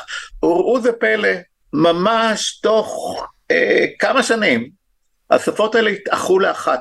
כי היה להם המון מן המשותף, והיום אנחנו מדברים בהמון השפעות. אחד הדברים שלא דיברנו עליהם, זה איך השפה בנויה היום, מה הם ההשפעות, מה, מה בונה אותה, מה מוליך אותה. אז יש הרבה אה, מהלכים מתוך השפה, מתוך הדוברים, אבל יש גם המון השפעות חיצוניות אה, אה, של שפות אחרות שהשפיעו וממשיכות להשפיע על השפה, ויש את המקורות הקלאסיים, שזה בעיקר שפת אה, אה, המשנה ושפת התנ"ך, שהן עומדות בבסיס כל העניין. בלעדיהם, אה, בלי הבסיס הזה, הבניין הזה לא היה קם לעולם, הבניין הלשוני הזה, והם הלכו וזרמו אחת השנה ונפגשו, והיום כשאנחנו מדברים מה, מה מרכיב את העברית, אתה בקושי לפעמים יכול לעשות הפרדה בין היסוד המקראי והיסוד המשנאי, הם יתאחו לאחת, לאחד. זאת אומרת שהתהליכים האלה הם, הם מאוד מאוד מורכבים, אבל הם מאפשרים להבין איך העסק הזה צמח. האקדמיה ללשון העברית יש לה בעיניך היום... אז האקדמיה ללשון בתוך זה, כן. בתוך זה צריך, אה, בוא נאמר, יש הרבה ביקורת, מי צריך אקדמיה שואלים. זה מה שאני שואל. אה, כן, אה, אני לא נכנס לזה. כיוון שהיא נולדה בתנאים, בתנאי לחץ היסטוריים, די מלאכותיים, בכלל יש משהו קצת מלאכותי בכל היצירה הזאת של הריבונות היהודית, יש משהו קצת מלאכותי בהחייאת השפה העברית, אף כולם מודים בזה, אבל זו מלאכותיות שיוצרת בסוף משהו מאוד uh, טבעי, מה קורה עם המדינה היום, אני לא רוצה שניכנס לזה, כי אתה לא רוצה לשמוע מה שיש להגיד. אבל... אני חושב שכבר uh, אמרת קודם. יכול להיות. כשדיברנו על חומסקי. אבל אני לא מדבר, התקופה האחרונה היא תקופה חשוכה, החושך ירד על המדינה, המדינה שלנו, והכאב הוא נורא, ואנחנו לא יודעים מתי ואיך נצא מזה. כן. אני אומר את זה בצורה מאוד מאוד ברורה וחדה. אבל אני לא הרגשתי ככה כל השנים. כן. אני הייתי מאוד, אני מאוד אוהב את התרבות הישראלית, אני אוהב את התרבות היהודית, משגע אותי שמזהים יהדות עם דת, הכל התחרבש. אנחנו מדינה יהודית, אז אסור שתיסע רכבת בשבת. אנחנו לא מדינה דתית, אנחנו מדינה... מזל שאתה לא רוצה לדבר על פוליטיקה. זהו, לא משכת אותי. עכשיו, אבל לענייננו, האקדמיה ללשון, האקדמיה ללשון, היא מתבק... מצפים ממנה כמה דברים. א', לכוון, כיוון שהשפה היא יצור בתנאי לחץ, צריך איזשהו גורם מכוון.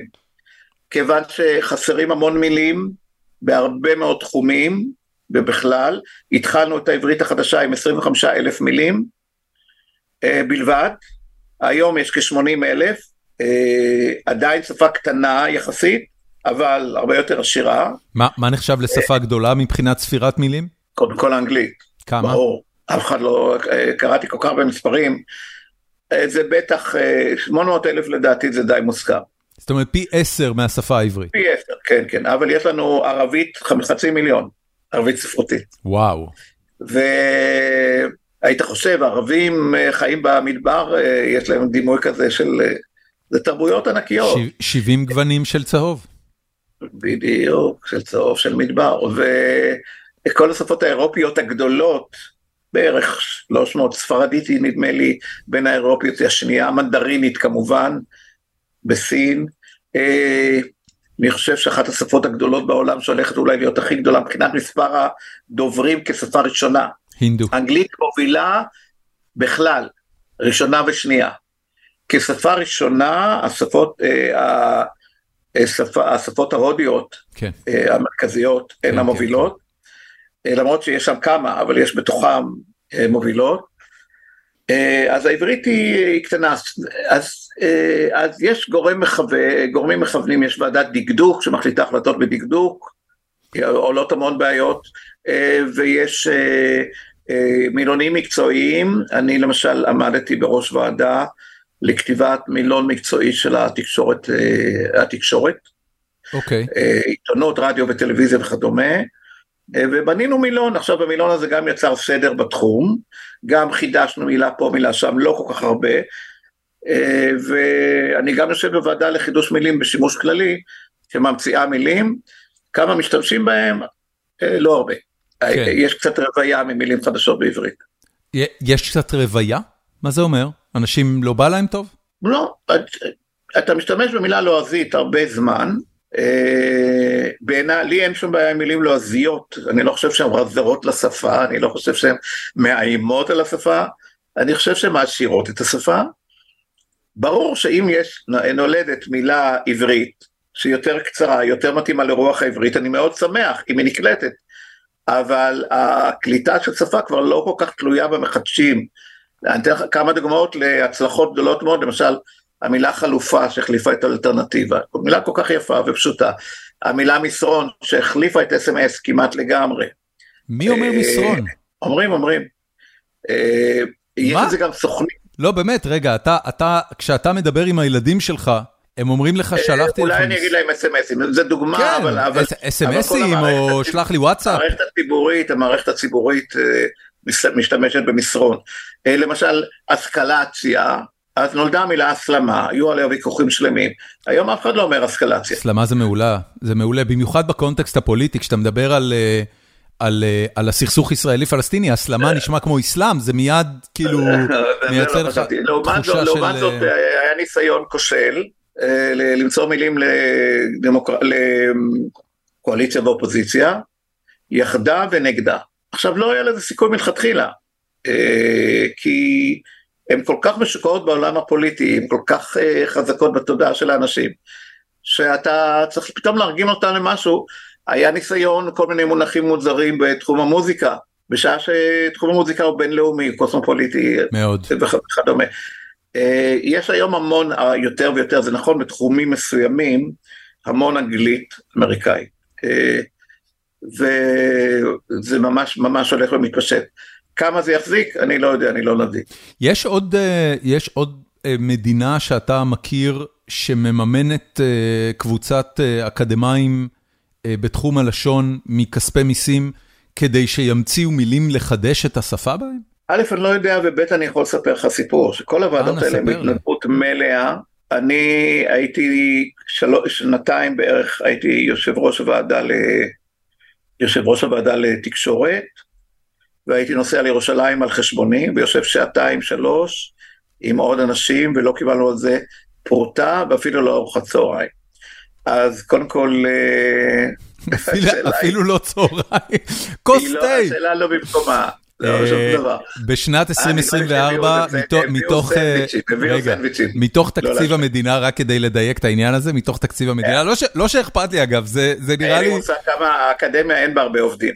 תקציב, בשנת 2024, תקציב האקדמיה ללשון העברית הוא 10 מיליון 588 אלף שקלים. אז זהו, יש עובדים, צריך לפרנס אותם, יש להם פעילויות. לא, אבל אני רק שאלתי אם אתה מכיר עוד דוגמה לזה. אני לא מספיק מכיר, יש מעט מדינות עם אקדמיה. אוקיי. ללשון. הצורך בהמצאת מילים חדשות בעברית הרבה יותר אקוטי, כי חסרות. כי אנשים רוצים. אני יכול להגיד למשל שבאתר... מה זה המשפט הזה כי אנשים רוצים? מי הם האנשים שרוצים? שמע, החברה הישראלית היא חברה מאוד מעורבת בכל דבר. הם כותבים מכתבים לכולם, הם מבקשים, כותבים מכתבים לאקדמיה בלי סוף. למה אין מילה כזאת? למה? באמת? מילה, מילה. הם לא השתמשו בה אחר כך, הם מבקשים. אוי, זה מקסים. אני למשל נשאל באתר שלי, בערך פעם בשבוע לפחות שאלה אחת, למה אין מילה ל-XY? אני כרגע לא זוכר דוגמאות, אבל... ואנשים אפילו מציעים, בדרך כלל הצעות מטומטמות, אבל אני מעולם לא השפלתי מישהו להגיד שההצעה מטומטמת. מי אנחנו שנחליט שרעיון על כל פנים,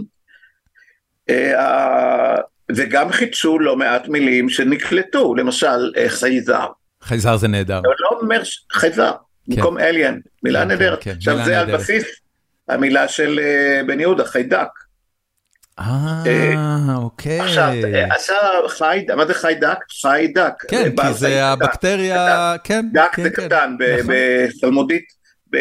אה, אוקיי, זה לא בגלל שזה באמת היה הסטרפטוקוקים הדקים.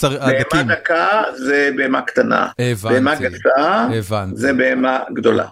חיידק, נהדר. חיידק. טוב, על כל פנים האקדמיה, אני חשבתי שאתה תהיה הרבה יותר נגד, אני חייב להגיד, אני מופתע ממך. הייתי בטוח שתגיד שצריך לבטל את האקדמיה ללשון העברית מזמן, לא, אף פעם לא הייתי נגד, אבל אני תמיד הייתי, בהתחלה, קודם כל בהתחלה של הפעילות שלי, אז הם לא ידעו בדיוק מאיפה נפלתי עליהם, כי הם ראו שאני צובר פופולריות בלי שאני בכלל יש לי קשר אליהם, גם לא חיפשתי קשר אליהם. שואלים אותי איך להגיד משהו ואני עונה, במקום להגיד להם תשאלו את האקדמיה כי רק היא מוסמכת. אפילו קיבלתי, קיבלתי מכתב פעם מהמזכירה האקדמית של ה... שמבקשים שלא תענה. שעניתי על איזה שאלה איך, איך אומרים דבר מה. האם מותר להגיד פצצת, פצצת תאורה או רק פצצת תאורה? אוקיי. Okay. שזה כאילו התקני. כן. Okay. כתבתי, תשמעו, פצצת לא נוח להגיד. פצצת בסדר גמור עם העברית. תגידו מה שנראה לכם. זאת אומרת, זה חלק מתפיסה אה, אה, בהחלט ליברלית. זה נורא, בטח כל, ה, כל הסירנות נדלקו בבניין האקדמיה. אז קיבלתי מכתב, מכתב, היום אני חבר הכי טוב שלה, כן? אה, אבל קיבלתי מכתב נזעם שאני לא יכול להגיד לאנשים איך לדבר, זה תפקיד שלהם. אוי, גדול. אה, אנחנו הרשות הממשלתית. פרסמתי את המכתב שלהם בטור שלי במעריב, כתבתי גם את התשובה שלי. אוי, זה, זה נפלא. השורה התחתונה הייתה הכי מצחיקה שם כתוב, ותדע לך שלפני כמה ישיבות החלטנו שגם צצת בסדר. אז אמרתי... אז אמרתי להם, אה, כתבתי, א', תדאגו שידעו את ההחלטות שלכם. ב', אתם לא עובדים, אני לא עובד אצלכם. ואז אמרו לי, אסור להשמיע את השם שלך באקדמיה, ואמרתי, בסדר, מי, אני לא מכיר את האנשים האלה, מה אכפת לי. ואז פתאום היה טלפון מנשיא האקדמיה, אה, כבר לפני לא מעט זמן, בתשע וחצי בערב פתאום מטלפן אליי הביתה. אני... בחיים לא דיבר איתי, ואומר, אני עוקב אחריך, אני רוצה לשלב אותך בפעילויות שלנו. אז התחיל קטע, ואני, התפיסה שלי, למה, למה, זאת אומרת, זה לא, אני מכיר כאלה שהיא לא, לא מפריעה לשפה. הטענה שלי, שאני חוזר עליה, היא לא האדון של השפה. אתה אנרכיסט, רובי. אתה אנרכיסט. לא, א', אני קצת, תראה, אני, אני אוהב... זה מה שאתה, אתה אנרכיסט. תקשיב, אני, אני מדמיין לעצמי... את הישיבות שמה. חבר'ה, רוביק גדל בפופולריות שלו. אני רואה טוקבקים כל שבוע, לא, לא יודע, חייבים לא לגייס אותו אלינו.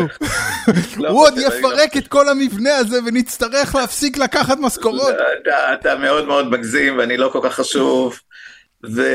אבל אה, זאת אומרת, יש שם מומחים גדולים מאוד שמאוד מחזיקים מעצמם.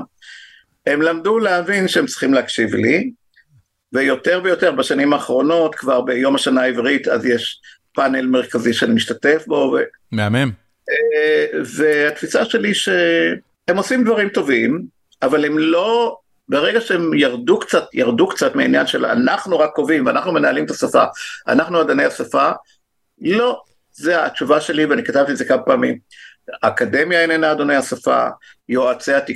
הלשון בתקשורת הם לא אדוני השפה, המורים הם לא אדוני השפה, אדוני השפה זה הנכד שלי שנולד לפני שלושה שבועות. נהדר, נהדר.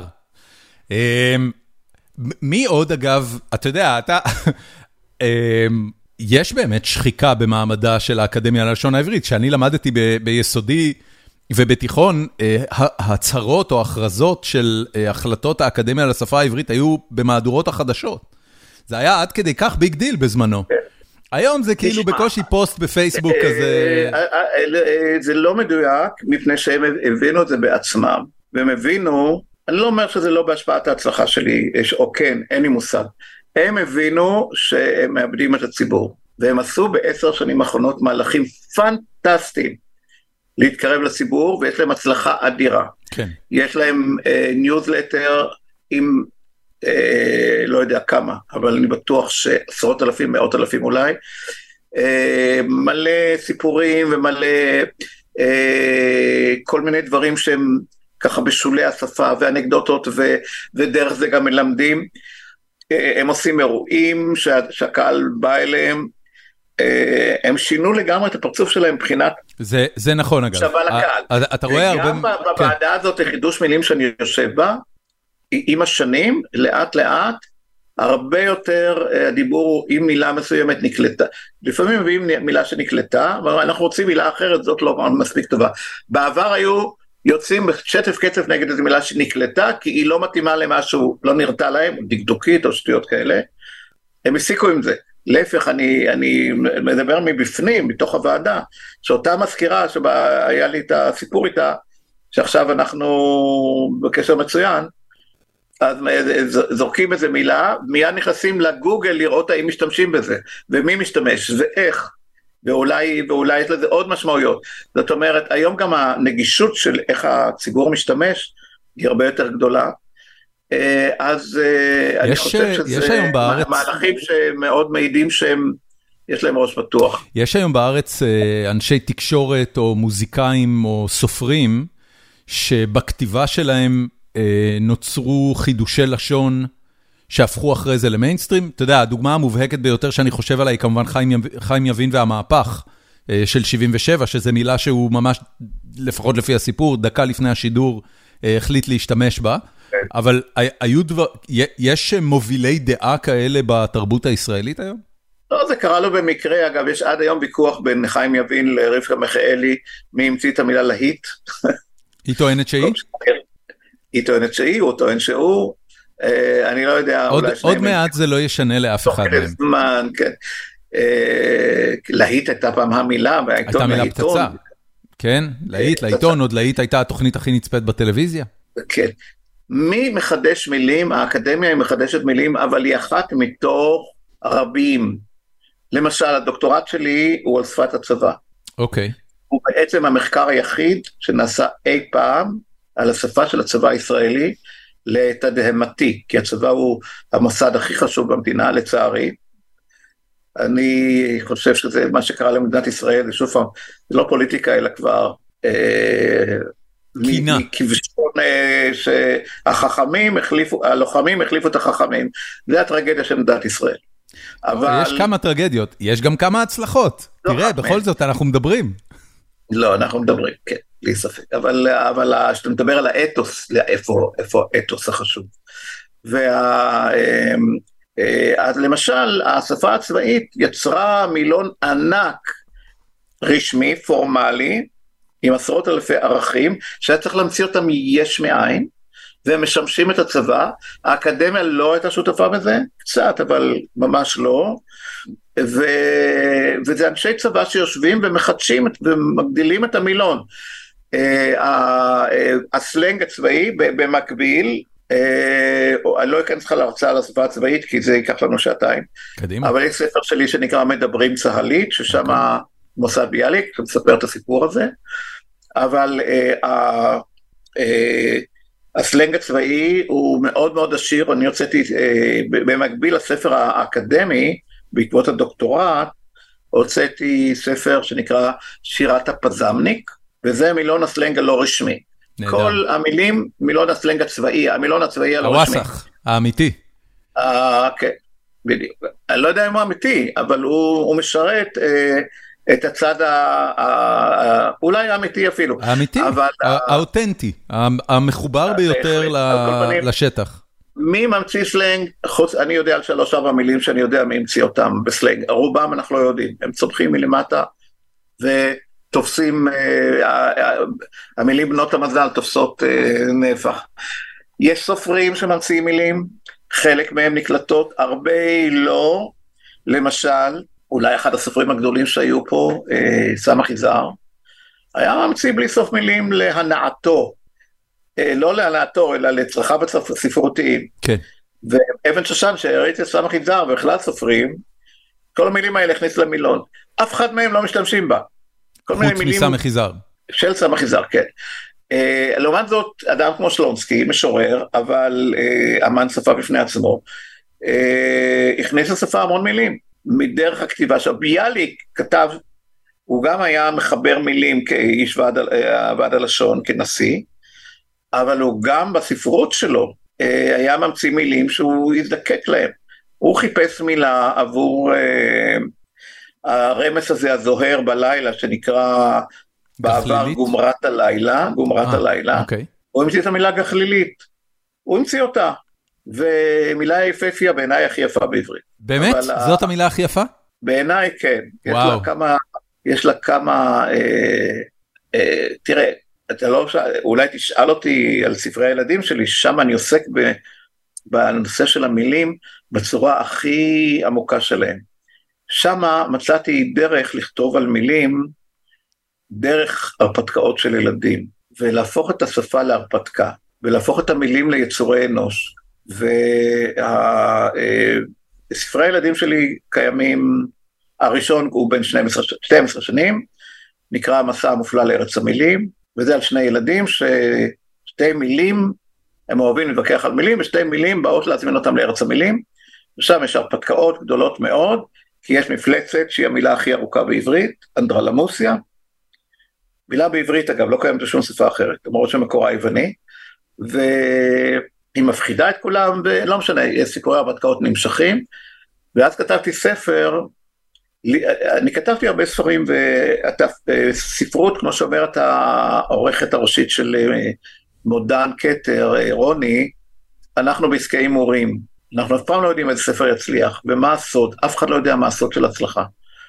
והיו ספרים שלי שכולם היו בטוחים שזה היט ולא היה, ופתאום עשה ספר ילדים, שזה בדיוק לדברים שדיברנו עליהם, אה, נקרא חנות המילים של נועם, וזה על אה, לילדים בני חמש עד שבע, וזה על, על ילד שבלילה חולם מילים שהוא לא מכיר, וכמו בחלומות הוא לא זוכר אותם בבוקר.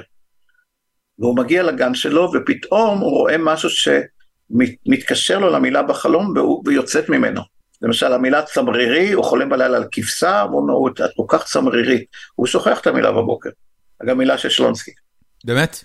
אחת היפות, צמרירי. באמת יפה. ואז רואה ענן שנראה כמו כבשה, איזה כן. כבשה, כן. איזה ענן צמרירי, והילדים מתאהבים, מבקשים שיביאו לו מילים.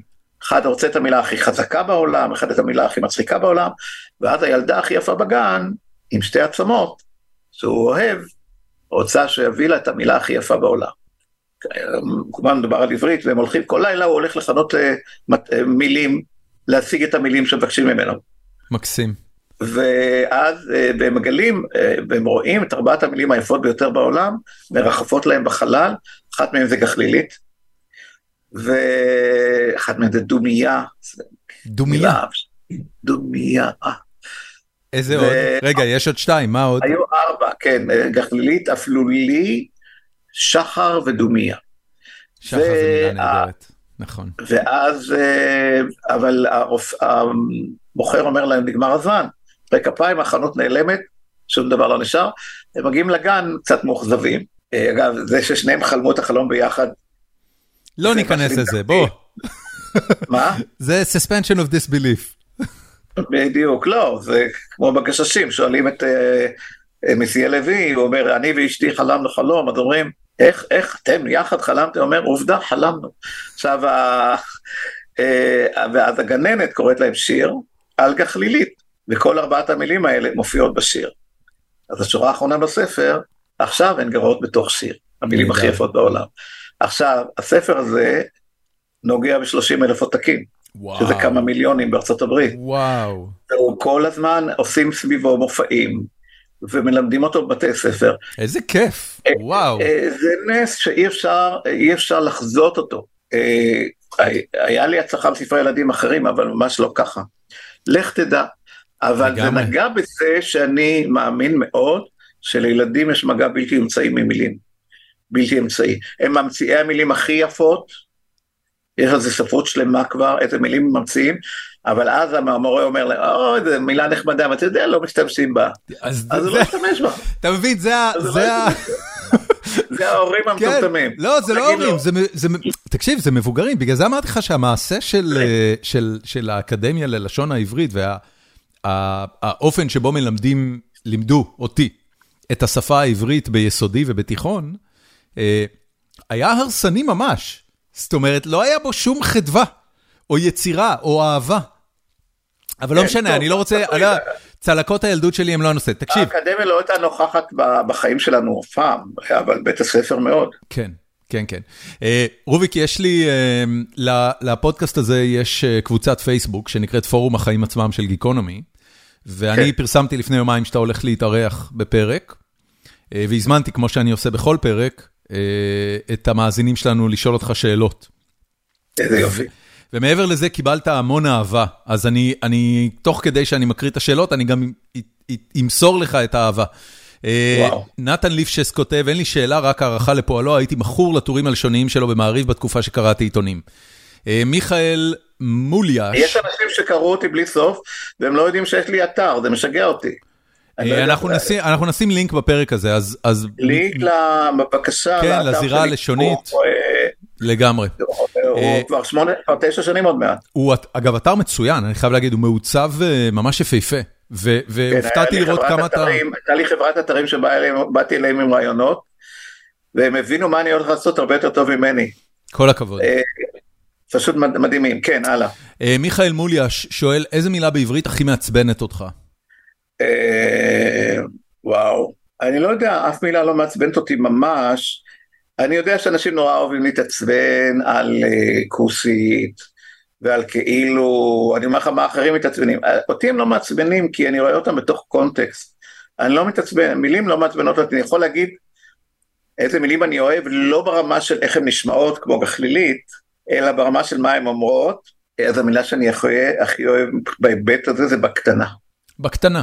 בקטנה. זה לא בדיוק מילה, אלא תיבה שזה מורכבת משתי חלקים, נכון. ב' וקטנה. נכון. זה קצת בא מהשפה הצבאית, בג- בגדול, במיידי, בשוטף וזה, ונולד הבקטנה הזה, וזה אתה, התחילה בשנות ה-90, התחיל אה, טרנד אה, כמעט אה, ספונטני, אבל רק מראה לך מה השפה מלמדת אותנו על החברה, של מילים שאתגרו את המצ'ואיזם הישראלי.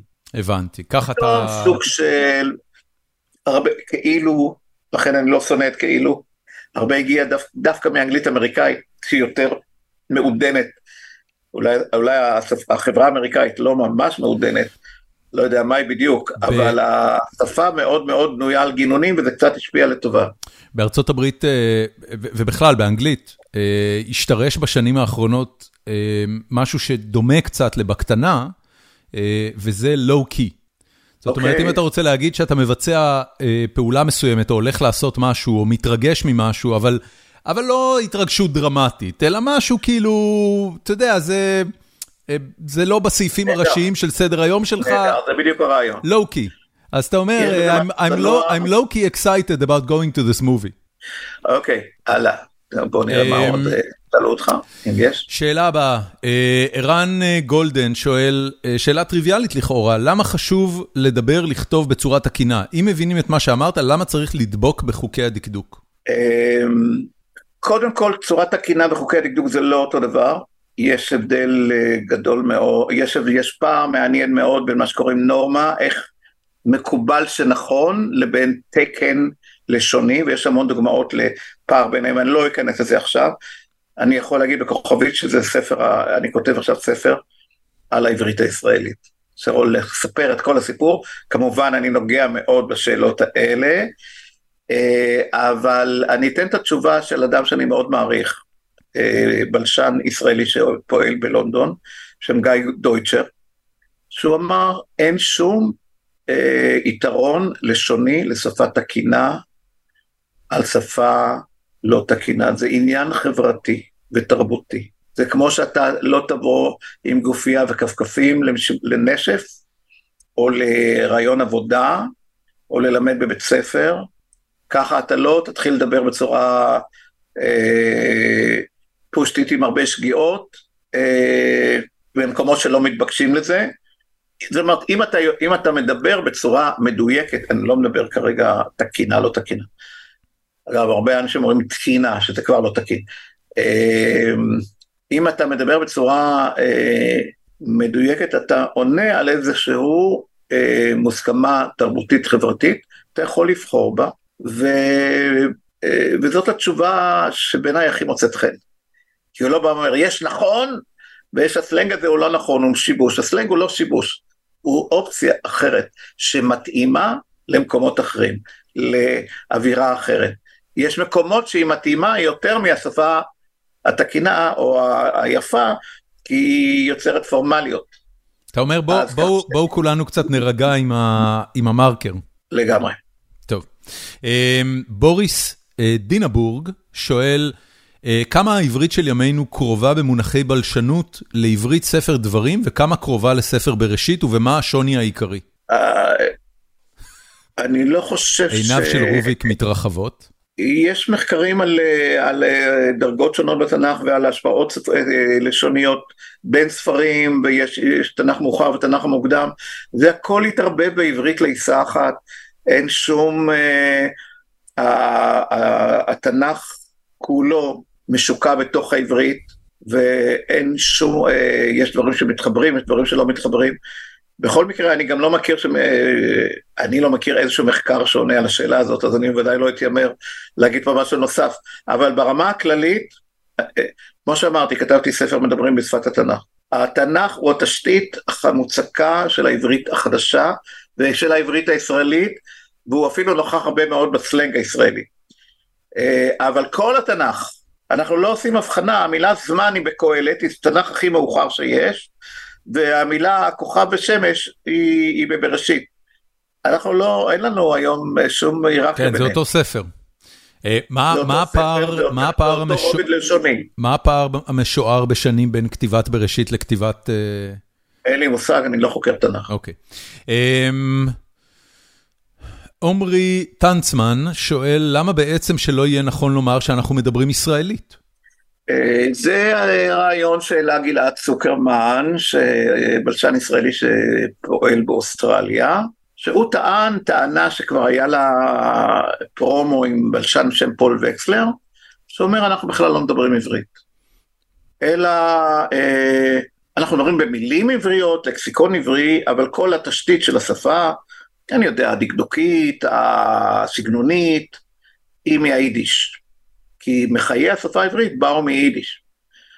Uh, עכשיו, זה, זה, זה תיאוריה שיש בה עניין מסוים, דעקה, כמו שאומרים בארמית, הוא לא הצליח להוכיח אותה בשום דרך, כלומר, uh, כל הטיעונים שלו מופרכים.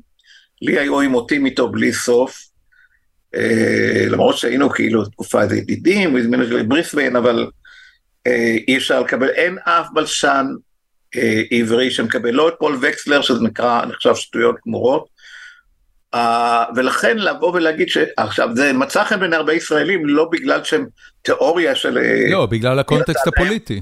אלא בגלל הקונטקסט הפוליטי, אה בוא נשתחרר מכל העול הזה של העברית הקלאסית של ההיסטוריה, שזה, אני יכול להבין את זה, אבל זה לחלוטין לא, לא מספר סיפור. אה, אי אפשר לקחת מה... אה, תיבה עברית ישראלית את העברית. אוקיי. פשוט אי אפשר להבין את זה ואי אפשר לנמק את זה. יעל בלומנפלד שואלת, מה לדעתך יקרה בשפה לאור תרבות הביטול? אה, תרבות הביטול אה, היא משפיעה על התרבות ועל החברה. אה, בארצות הברית זה הרבה יותר חזק. החברה הישראלית לא, לא כך אוהבת את ה... את ההגבלות האלה הקיצוניות לפעמים על השפה, רק לא להעליב אף אחד, רק לא לפגוע באף אחד. אה, לא אומר שאין, אה, זה לא בדיוק תרבות ביטול, זה מה שנקרא התקינות הפוליטית בכלל. אני לא חושב, זה מאוד מאוד בשוליים היום. אה, האם זה ייכנס?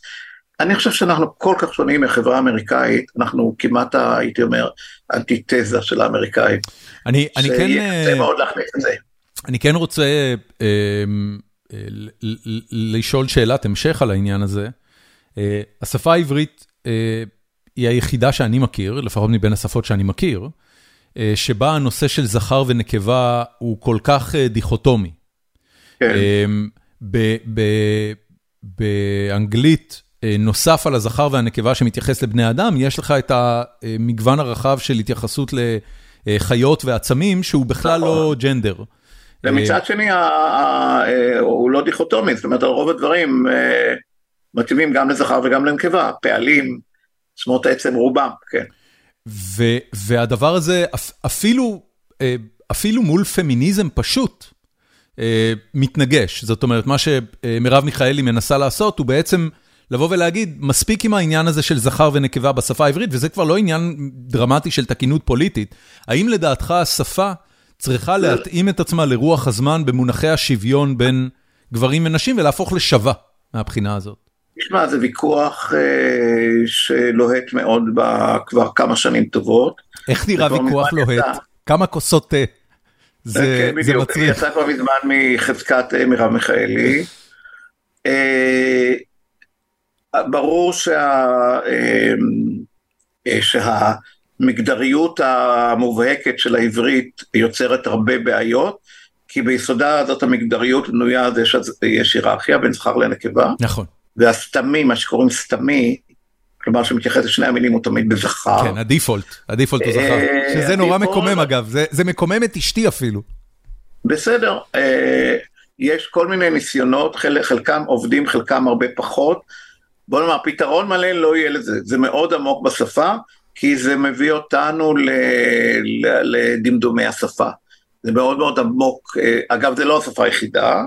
זאת אומרת, באקדמיה ללשון העברית, כן. ספרדית היא גם כן מאוד מאוד מגדרית, למשל כדוגמה. אוקיי, אה, בחוגים האקדמיים שאתה חבר בהם, נגעו או התעסקו בתפוח האדמה הלוהט הזה? יש קולות שקוראים לבטל את המדינה? האקדמיה מאוד מתנגדת כמעט לכל שינוי בעניין. זאת אומרת, היא קודם כל שמרנית, היא שומרת הסף.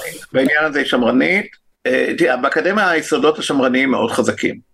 שזה מפתיע יחסית למוסד שנוצר כדי לייצר מהפכה לשונית בעם. אבל, שמע, אני גדלתי בשומר הצעיר, אנחנו אמרנו שאצלנו יש שמרנות מהפכנית. הבנתי. יופי. זה אותו דבר. על כל פנים, זה מה שמיכה רוטמן אומר. אני מהפכן שמרן. כן, כן, לא, כל מהפכה... שמחה רוטמן, סליחה, אמרתי מיכה. אחרי שהיא מנצחת, מיד היא הופכת לשמרנית, זה כמעט חוק היסטורי. מעניין, אוקיי. טוב,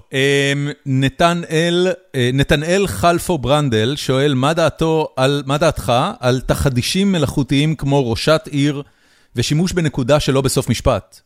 מילים שאתה שם את הנקודה ואז היי. כן, אז זה שני דברים שונים, אני לא אוהב את הנקודה הזאת. אוקיי. מכמה, קודם כל, היא, היא לא עובדת לי טוב, שנית, היא, היא מתאימה ל, לכתיבה, אבל היא לא פותרת את הבעיה העיקרית של המגדריות, שהיא בדיבור. אוקיי. לא יכול את הנקודה ל... ל אה, לגבי ראשה, ראשת עיר, ראשה זה חידוש של האקדמיה, הוא מצוין בעיניי. כמו שפעם אמרו רק מנכ"ל, גם הגברים גם נשים, אז מה פתאום מנכ"לית. אה, לא, אמרו, אמרו מנכ"ל כי, כי מנהלת כללית, אה, החיבור שלה... כן, ל... אבל מנכ"ל, מה לעשות? מנכ"ל זה, אה, זה צורה, זה צורה... צורת זכר, כן. והיום אומרים מנכ"לית. ו, אה, זה, אז, אז באו ואמרו, מה פתאום לראש, זה התחיל מאור המנוחה, שהייתה משנה נשיא בית המשפט העליון, והיא אמרה, אני לא משנה, אני משנה. הבנתי. ואמרו לה באקדמיה, מה פתאום? היא אמרה, אתם יכולים להגיד מה שאתם רוצים, אני המשנה, אני לא המשנה, אני לא גבר.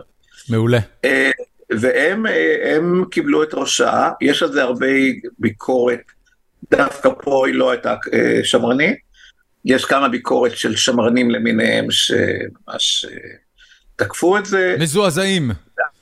היום יש כאלה ששונאים את זה, אין שום בעיה עם ראשה, לא מבחינת העברית ולא מבחינה מגדרית, שם רעיון מצוין. מה, מה מקור הביטוי אגב, אה, אבן ראשה? אבן הראשה. אבן הראשה. אה, כן, זה אבן אה, שהיא מרכזית בבניין, נדמה לי, אני, אני פתאום לא בטוח בעצמי עד הסוף. טוב. אני כתבתי אגב מילון הצירופים הגדול, עם כל, עם 18 אלף צירופי לשון. מסביר את כל הדברים שלהם בצורה מפורטת, אני לא אוהב להגיד דברים בזיכרון, נדמה לי שזה בקשת. אוקיי. למעלה. אה, אוקיי, אתה אומר האבן שמחזיקה את כל ה... אני אומר את זה עם כוכבית שאני כרגע, אולי זה משהו קצת אחר. זה לא אוקיי. אבן פינה, זה לא משהו ששמים שממנו מתחילים לבנות את הבניין. אתה צודק במאה אחוז. אבן הראשה, אה, באנגלית קיסטון, אה, זה מושג מארכיטקטורה, והוא מציין את האבן אה, שמחזיקה את כל המבנה של הקשת. אז זה מה שזכרתי, רק רציתי לשים כוכבית שאני לא... יפה מאוד. ולנטין ונצק שואל, אתה מכיר אותו? לא, זה על השם, כן. אה, הוא שואל, ברטרוספקטיבה, האם דיכוי היידיש ביישוב העברי ולימים במדינת ישראל הצעירה לא היה קשוח מדי? היה קשוח מדי. היה קשוח. ללא ספק. והשאלה השנייה שלו... היידיש לא, היידיש איימה על האידיאולוגיה הציונית, אבל לא על העברית. כן, היא הייתה גלותית, זה היה השפה של הגלותיות. זה הגלות, לכן נלחמו במלחמת חורמה עד שנות החמישים. אה, היא הפסידה, היידיש הפסידה מיד ברגע שבארץ ישראל התחילו לדבר עברית הילדים. אז מה, מה קרה? כן. אה, ההורים שלי דיברו רק... זה נזק למישהו. תגיד, ראית את הסרט אופנהיימר? ודאי. יש שם קטע נהדר שבו אופנהיימר אומר שהיטלר והנאצים לא יצליחו לבנות פצצה גרעינית, כי היטלר חושב שתורת הקוונטים היא פיזיקה יהודית. אז, אז, אז, אתה יודע, זה, אתה שומע את זה ואתה אומר, אוקיי, אה, כנראה שהתייחסו ליידיש אה, על הפנים. תשמע, התברר למרבה המזל של העולם שהאויב הכי גדול של היטלר היה היטלר. כן. אה, ולנטין שואל שאלה נוספת, האם אתה חושב שבתהליך החייאת השפה העברית כשפה מדוברת נעשו טעויות, ואם כן, מה אתה חושב שהיה צריך לעשות אחרת? לא יודע, זה תהליך של ניסוי וטעייה כל הזמן. לא יודע, להמציא מילה שלא נקלטת זה לא, לא טעות, ניסו ולא הצליחו, אני לא... אתה לא שיפוטי הרבה... לגבי זה יותר מדי. מה? אתה לא שיפוטי לגבי זה יותר מדי. לא, אני, אני לא, אני חושב שהכל נעשה, אה, כיוון שלא פוליטיקאים עסקו בזה, קצת, בן גוריון, כן, מאוד היה מעורב בשפה העברית. אה, למשל, המאבק שלו, שכולם יהיה להם שמות עבריים, למשל. כן. מאוד לא, לא אהבתי את זה, ולא רק אני.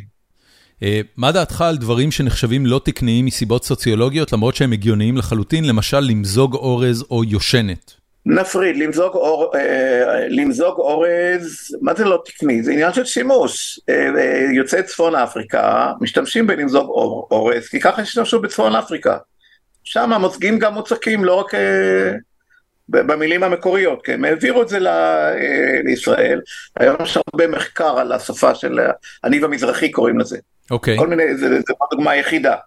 לגבי יושנת, זה אה, אה, צורה לא תקנית. אה, מה אומר, מועדון האנשים שרוצים לדבר נכון, רצוי מאוד שימנעו מזה, אבל זה נובע מאנלוגיה בין יושנת, אם אנחנו אומרים לומדת וכותבת, נגיד גם יושנת במקום ישנה, שזו כן. צורה חריגה. כן. אה, זהו, אז, אה, אז אני לא, אם מישהו יגיד לי יושנת, הוא יאבד אצלי נקודות. באמת. בהחלט. אבל, למה? שוב ברמה התרבותית, לא ברמה, ברמה של הלשון הוא צודק יותר. רגע, אז, אז ת, תסביר לי את העניין הזה. מישהו אומר לך יושנת, ואתה, אתה, אתה, מה אתה בעצם חושב עליו? שהוא לא, לא מדבר, כאילו מה, הוא לא, מה זה יאבד הוא... אצלי נקודות? על מה? אני חושב שהוא, אה, העברית שלו אה, חסרה משהו, זה הכל. אני מחזיר אותך לגיא דויטשר. כלומר, אני הייתי רוצה ש... אדם שאומר יושנת, אה, מאותת לי משהו תרבותי שאני הייתי רוצה, שאני מסתייג ממנו. מעניין מאוד. בהחלט. העניין הזה של שיפוטיות תרבותית, מה זה אומר? זה אומר שאם אה, אם, אם תדבר עם אה, אקדמאי, אה, בתחום הרפואה נגיד, לא יודע מה, תלך להתייעץ עם רופא, והוא יגיד, כן, הבת שלי יושנת פה בחדר ליד, ואז ייתן לך את חוות דעתו הרפואית, אתה תחשוב פחות על חוות דעתו הרפואית בגלל זה? לא, חס וחלילה. סתם בתור בן אדם. זה נורא מעניין. אבל יכול להיות שהוא רופא מצוין. כן. בעיקר היום שהרופאים הם מדברים בכל מיני שפות אצלנו בישראל. אה, גיא סלע שואל, מה המילה ההופכית לבהקדם? בהקדם? לרוב המילים בעברית אין מילה הופכית, יש איזו מחשבה שבכל השפה בנויה על ניגודים. אה, בהקדם, אה, מתישהו, אני יודע. אין לי תשובה טובה לזה. מעניין. שאלה מעניינת. אגב, אה, אה, אנשים מוזמנים גם לשלוח לי את השאלות שמרגישים שהתשובה שלי לא סיפקה אותם לאתר, ואז אני אשקיע בהם יותר מחשבה במקום בשליפות. איזה מקסים. Uh, תודה רבה על זה. Uh, אילן שוורצמן. כן, אני איתך. Uh, שואל, בתור גיק של עברית שמכיר חלק גדול מהחוקים... אני בא... רואה אותך כפול לגמרי, אני לא רואה... וואי, הזום הזה ממש מחרבן לנו את העסק היום. אני שומע אותך מצוין אגב. אתה שומע אותי בסדר? אוקיי, זה מה שחשוב, כן. אוקיי. אבל אה, צריך לשמוע אותך גם כן.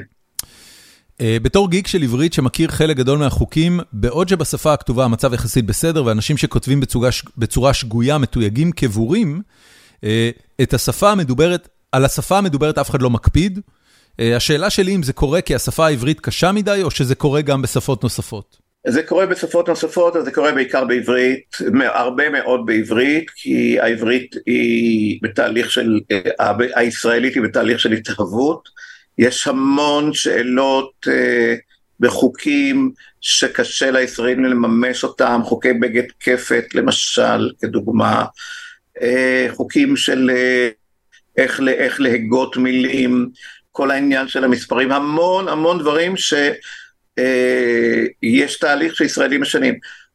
חלק גדול מהשינויים האלה בעיניי הם התפתחות לגיטימית, יש מקומות כמו יושנת שאני פחות אוהב. אוקיי. אה, רונית, רוניה הראל, סליחה, טעיתי בשמה הפרטי, רוניה הראל שואלת, מהם האתגרים הכי גדולים של העברית בימינו?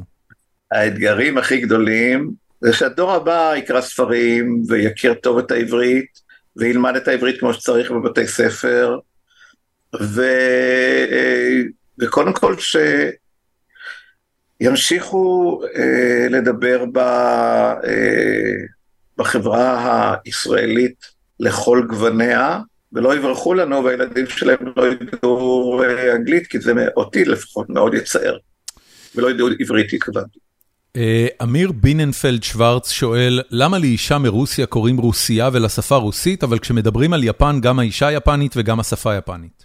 אה, זה שתי צורות רנדומליות שאין להם, להם הסבר מתי זה נבחר כך, מתי זה נבחר כך. למשל החברה, יש חברה דתית, אבל על האישה הדתית אומרים שהיא דתייה. זאת אומרת, זה יותר באמת מתייחס אה, אה, לבני אדם, לא תמיד זה קורה, זאת אומרת, אה, יפנייה וסינייה אנחנו לא נגיד, אבל גרמניה ואנגליה בהחלט כן. דווקא הדיפולט הוא עם ההבחנה הזאת, אנגלית מול אנגליה, גרמנית מול גרמניה וכדומה, אה, אבל למשל, אה, אה, בחברה הישראלית, ואזרחית ישראלית ולא ישראליה, אין כזה דבר, זה רנדומלי. זאת אומרת, אין כאן, כמו שאמרתי אולי לכל אורך, השפה היא לא מתמטיקה. אתה, אתה אומר, לא, אתה אומר לא רנדומלי, לא אבל, אבל, אבל זה רנדומלי מוסכם, זאת אומרת, היוצאים מן הכלל האלה הם יוצאים מן הכלל שמקובלים על כולם. אבל זה לא בא מלמעלה, זה, זה ככה השתרש. ובכל מילה יש סיפור אחר, זאת אומרת, אין כאן איזשהו חוק. מעניין מאוד. אמ, אסף אה, לבנטל שואל, מתי הכי קשה לך להתאפק מלתקן שגיאות? או שאתה לא מתאפק? אני לא מתקן לאנשים אחרים. אוקיי. אף פעם. אתה פשוט חושב עליהם אה, דברים לא טובים בלב? אה, לפעמים, לפעמים הרבה, לפעמים לא, אבל אני למדתי שלתקן שגיאות לאנשים, יש כאלה שמתקנים לי, ואני מסתכל עליהם, מאז אני שונא אותם. והרבה פעמים מתקנים אותי לא נכון. צריך מאוד מאוד להיזהר עם העניין הזה של לתקן לאחרים. רגע, אתה... יש מתקטננים, כן. במשמעות שמתקנים טעויות קטנות וטיפשיות. יש המון טעויות שהן לא ממש טעויות, צריך נורא להיזהר מהתיקונים האלה, ובעיקר זה מתנשא. אני יודע יותר טוב ממך, ו... אה, אבל, אבל, אתה, אבל אתה אומר שאתה בעצמך מתנשא בלב על אנשים שמדברים עברית פחות אה, טובה או מדויקת. פה ושם, פה ושם. אוקיי. מי, ש, מי שטועה באופן בוטה בזכר ונקבה, ואומר אה, מה שנקרא אה, שלושה ילדים, אני לא אתקן אותו, אבל אה, הנה, הוא מפסיד נקודות. אבל זה באמת מקומות מאוד מאוד בולטים, מאוד בוטים. אנחנו לא מדברים פה על סכום 1-0, אנחנו מדברים על דרגות שונות. רוב המצבים שבהם אנשים אומרים משהו שהוא לא לגמרי תקני, אין לי שום בעיה עם זה, ולהפך, אני חושב שזה תהליכים לגיטימיים של השפה. יפה. רוביק, אנחנו סיימנו.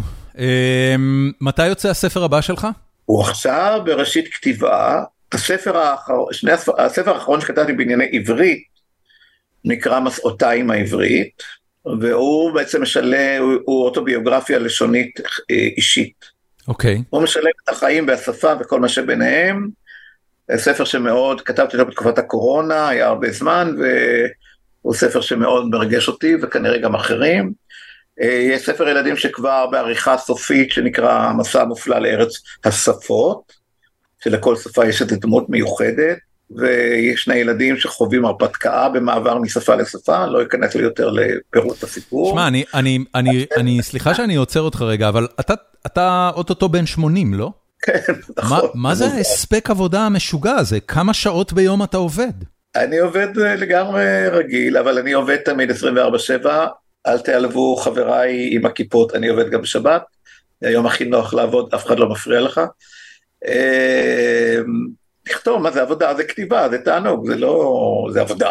מקסים. אה, אבל, אבל אני, אה, איך אומרים, הסוד העיקרי לזה שיהיה לך יום עבודה יעיל זה שלב שטונדה.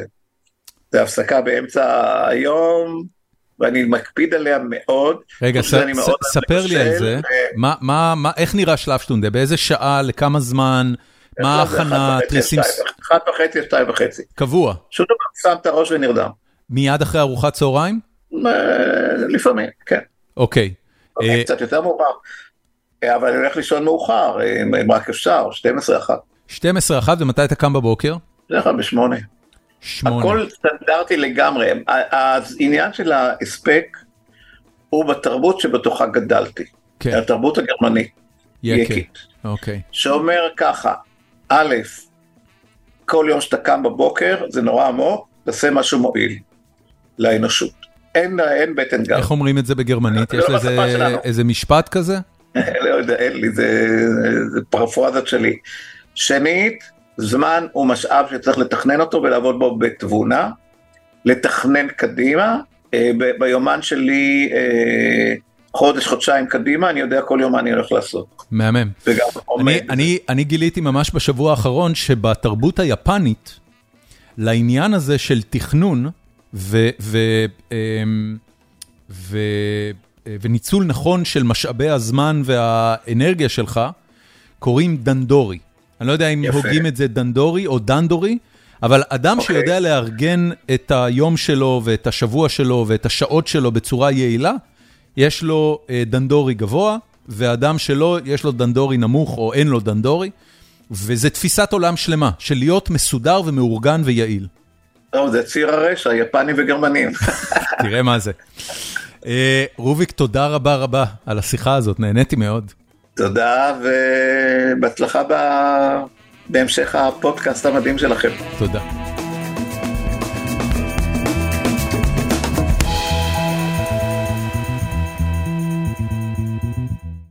ועד כאן הפרק. אה, ותודה גדולה, גדולה, גדולה לרוביק שבא להתארח בפרק הזה. כמה כיף היה לי לדבר איתו. אה, מדהים האנרגיות של הבן אדם. אני, אני, אני, אני לא מפסיק להיות מופתע אה, מבני גילו של רוביק, שעדיין מפוצצים בכזו כמות של אנרגיה, ואני אני רק משער שזה קשור לזה שהוא עושה באמת משהו שיש לו תשוקה אמיתית אליו. אין לי איזה נושאים כבדים אה, לחפירה השבועית הזאת. אה, שבוע יום ההולדת שלי עבר בחגיגות אה, פנטסטיות, ובפנטסטיות אני מתכוון הרבה דברים שאני אוהב, לא משהו יותר מדי אקסטרווגנטי, הרבה משפחה, הרבה אשתי המהממת, חברים, שיחות, דברים כיפיים בבית וקצת מחוץ לבית. לא יותר מדי מעל הפופיק, ובעיקר אה, אה, פשוט פיל גוד. מזכיר לי בעיקר כמה החיים שלי טובים וכמה אני צריך להיות אסיר תודה עליהם.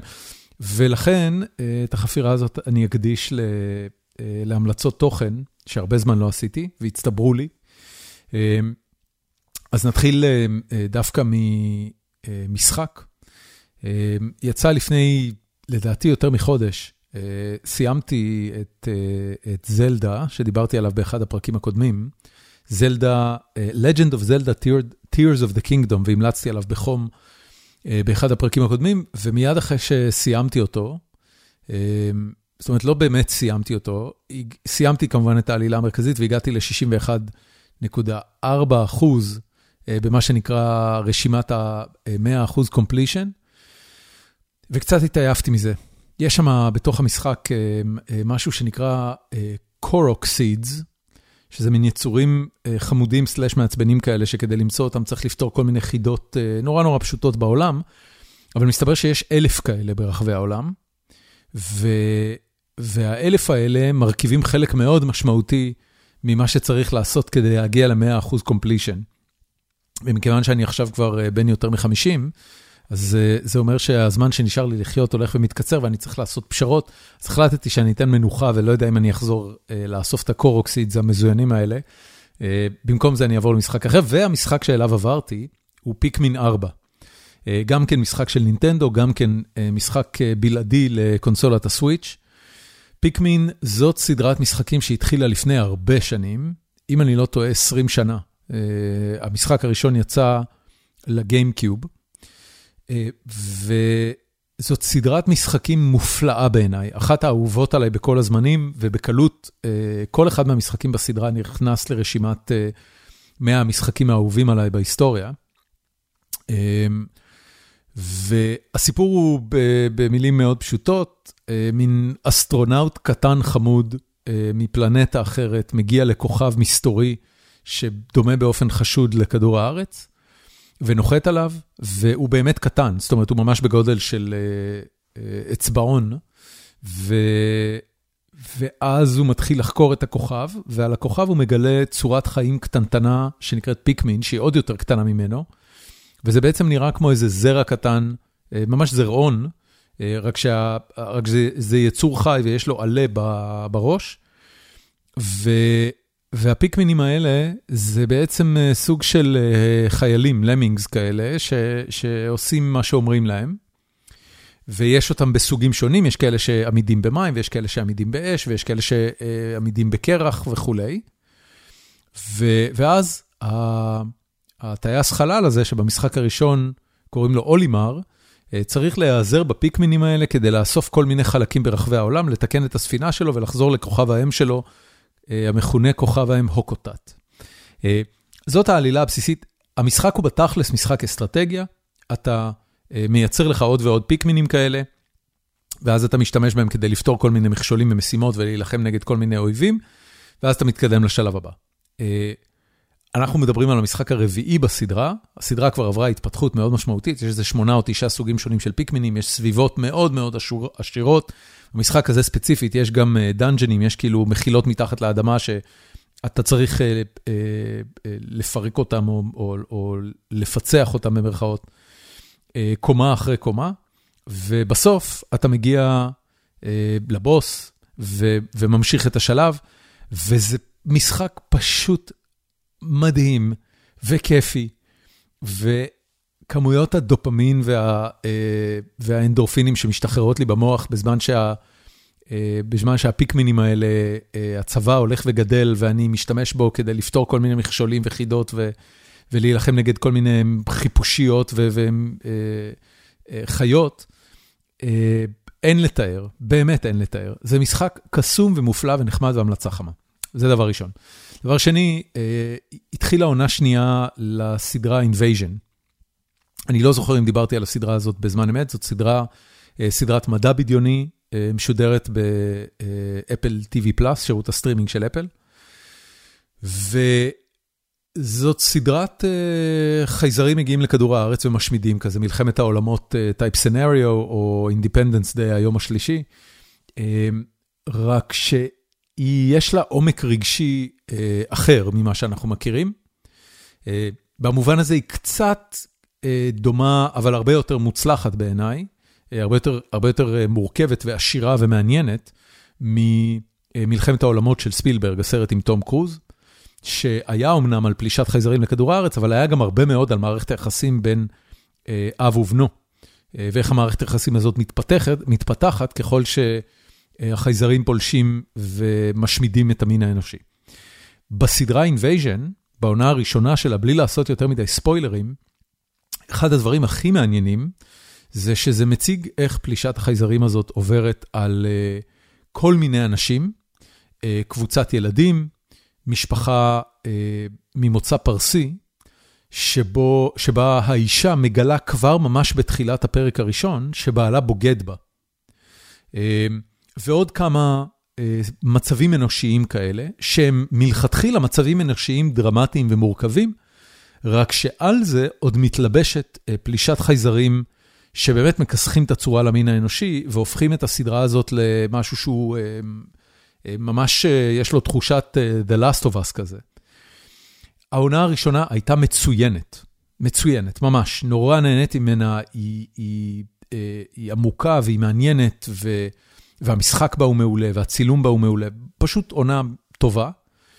והעונה השנייה, לפחות שני הפרקים שראיתי עד עכשיו, מרגישה לפחות טובה כמו הקודמת, אם לא יותר, כי יש בה כל מיני אספקטים שאפילו התפתחו מהעונה הקודמת, אז גם על זה אני מאוד מאוד מאוד ממליץ. ההמלצה השלישית והאחרונה היא על ספר, או במקרה הספציפי הזה אני מאזין לזה באודיובוק. סביר להניח שחלק גדול ממאזיננו כבר, כבר נתקל בספר הזה, זה נקרא פרויקט הייל מרי, או באנגלית הייל מרי פרויקט. זה ספר של אנדי וויר. אנדי וויר הוא הסופר שכתב את The Martian, לא זוכר איך קראו לזה בעברית, איש המאדים, לא יודע. שממנו עשו את הסרט בכיכובו של מאט דיימון, על אותו מדען אסטרונאוט מהמשלחת למאדים שנתקע על המאדים וצריך איכשהו לצאת משם. ופרויקט Hail Mary הוא פי כמה יותר שאפתני, מסובך, מעניין מדעית, ו, ופשוט כיפי, כיפי, כיפי לקריאה והאזנה. אני רק ב, בסוף השליש הראשון של הספר, אני חושב משהו כזה, פרק 11 מתוך, לדעתי זה 30 ומשהו, ו, ובאמת זה ממתק שאין לתאר. קודם כל, הכתיבה היא מדעית, לפחות מבחינתי, אני מאוד חובב מדע בדיוני, אבל אני לא איזה מדען דגול, אז אני לא מדקדק בקטנות. מבחינתי, תגיד לי שמשהו עובד בספרות מדע בדיוני ואני זורם עם זה. ופה יש מינון מדויק ומושלם בין מדע מסובך להבנה, לבין מדע כיפי להבנה. והמדע בספר ובסיפור מוגש לך ממש כמו פרק של קוסמוס או, או כל מדע פופולרי אחר. הסיפור עצמו, הדמות הראשית, הרקע הוא מרתק ומעניין, גם זה סיפור על סוג של מפגש בין בני אדם לחייזרים, בצורות כאלה ואחרות, בלי להיכנס לפרטים, אבל הוא, הוא ממש ממש ממש מעניין, הוא נורא כיפי, והתהליך של הגילוי הנרטיבי, של העלילה של הסיפור, קורה במקביל לתהליך של הגילוי המדעי, בצורה שאני פשוט לא זוכר מתי האזנתי או קראתי יצירת מדע בדיוני שהייתה כל כך כיפית. אז זהו, שלוש המלצות, פיקמין 4, הסדרה Invasion, אם לא ראיתם את העונה הראשונה, בוודאי, אם, אם לא, אז העונה השנייה מיד ללכת להתחיל לראות, ופרויקט הייל מרי, שיש אותו גם בעברית, ואני מאזין לו באודיובוק באודיבל, שהוא אגב אודיובוק מעולה, ממש מוגש, פנטסטי, לא כל האודיובוקים הם כאלה, האודיובוקים של חולית למשל באודיבל, שמה לעשות, האזנתי גם להם, הרבה פחות מוצלחים, מוקראים בצורה הרבה פחות טובה, זה ממתק אמיתי. תודה רבה על ההאזנה, נתראה בפרק הבא.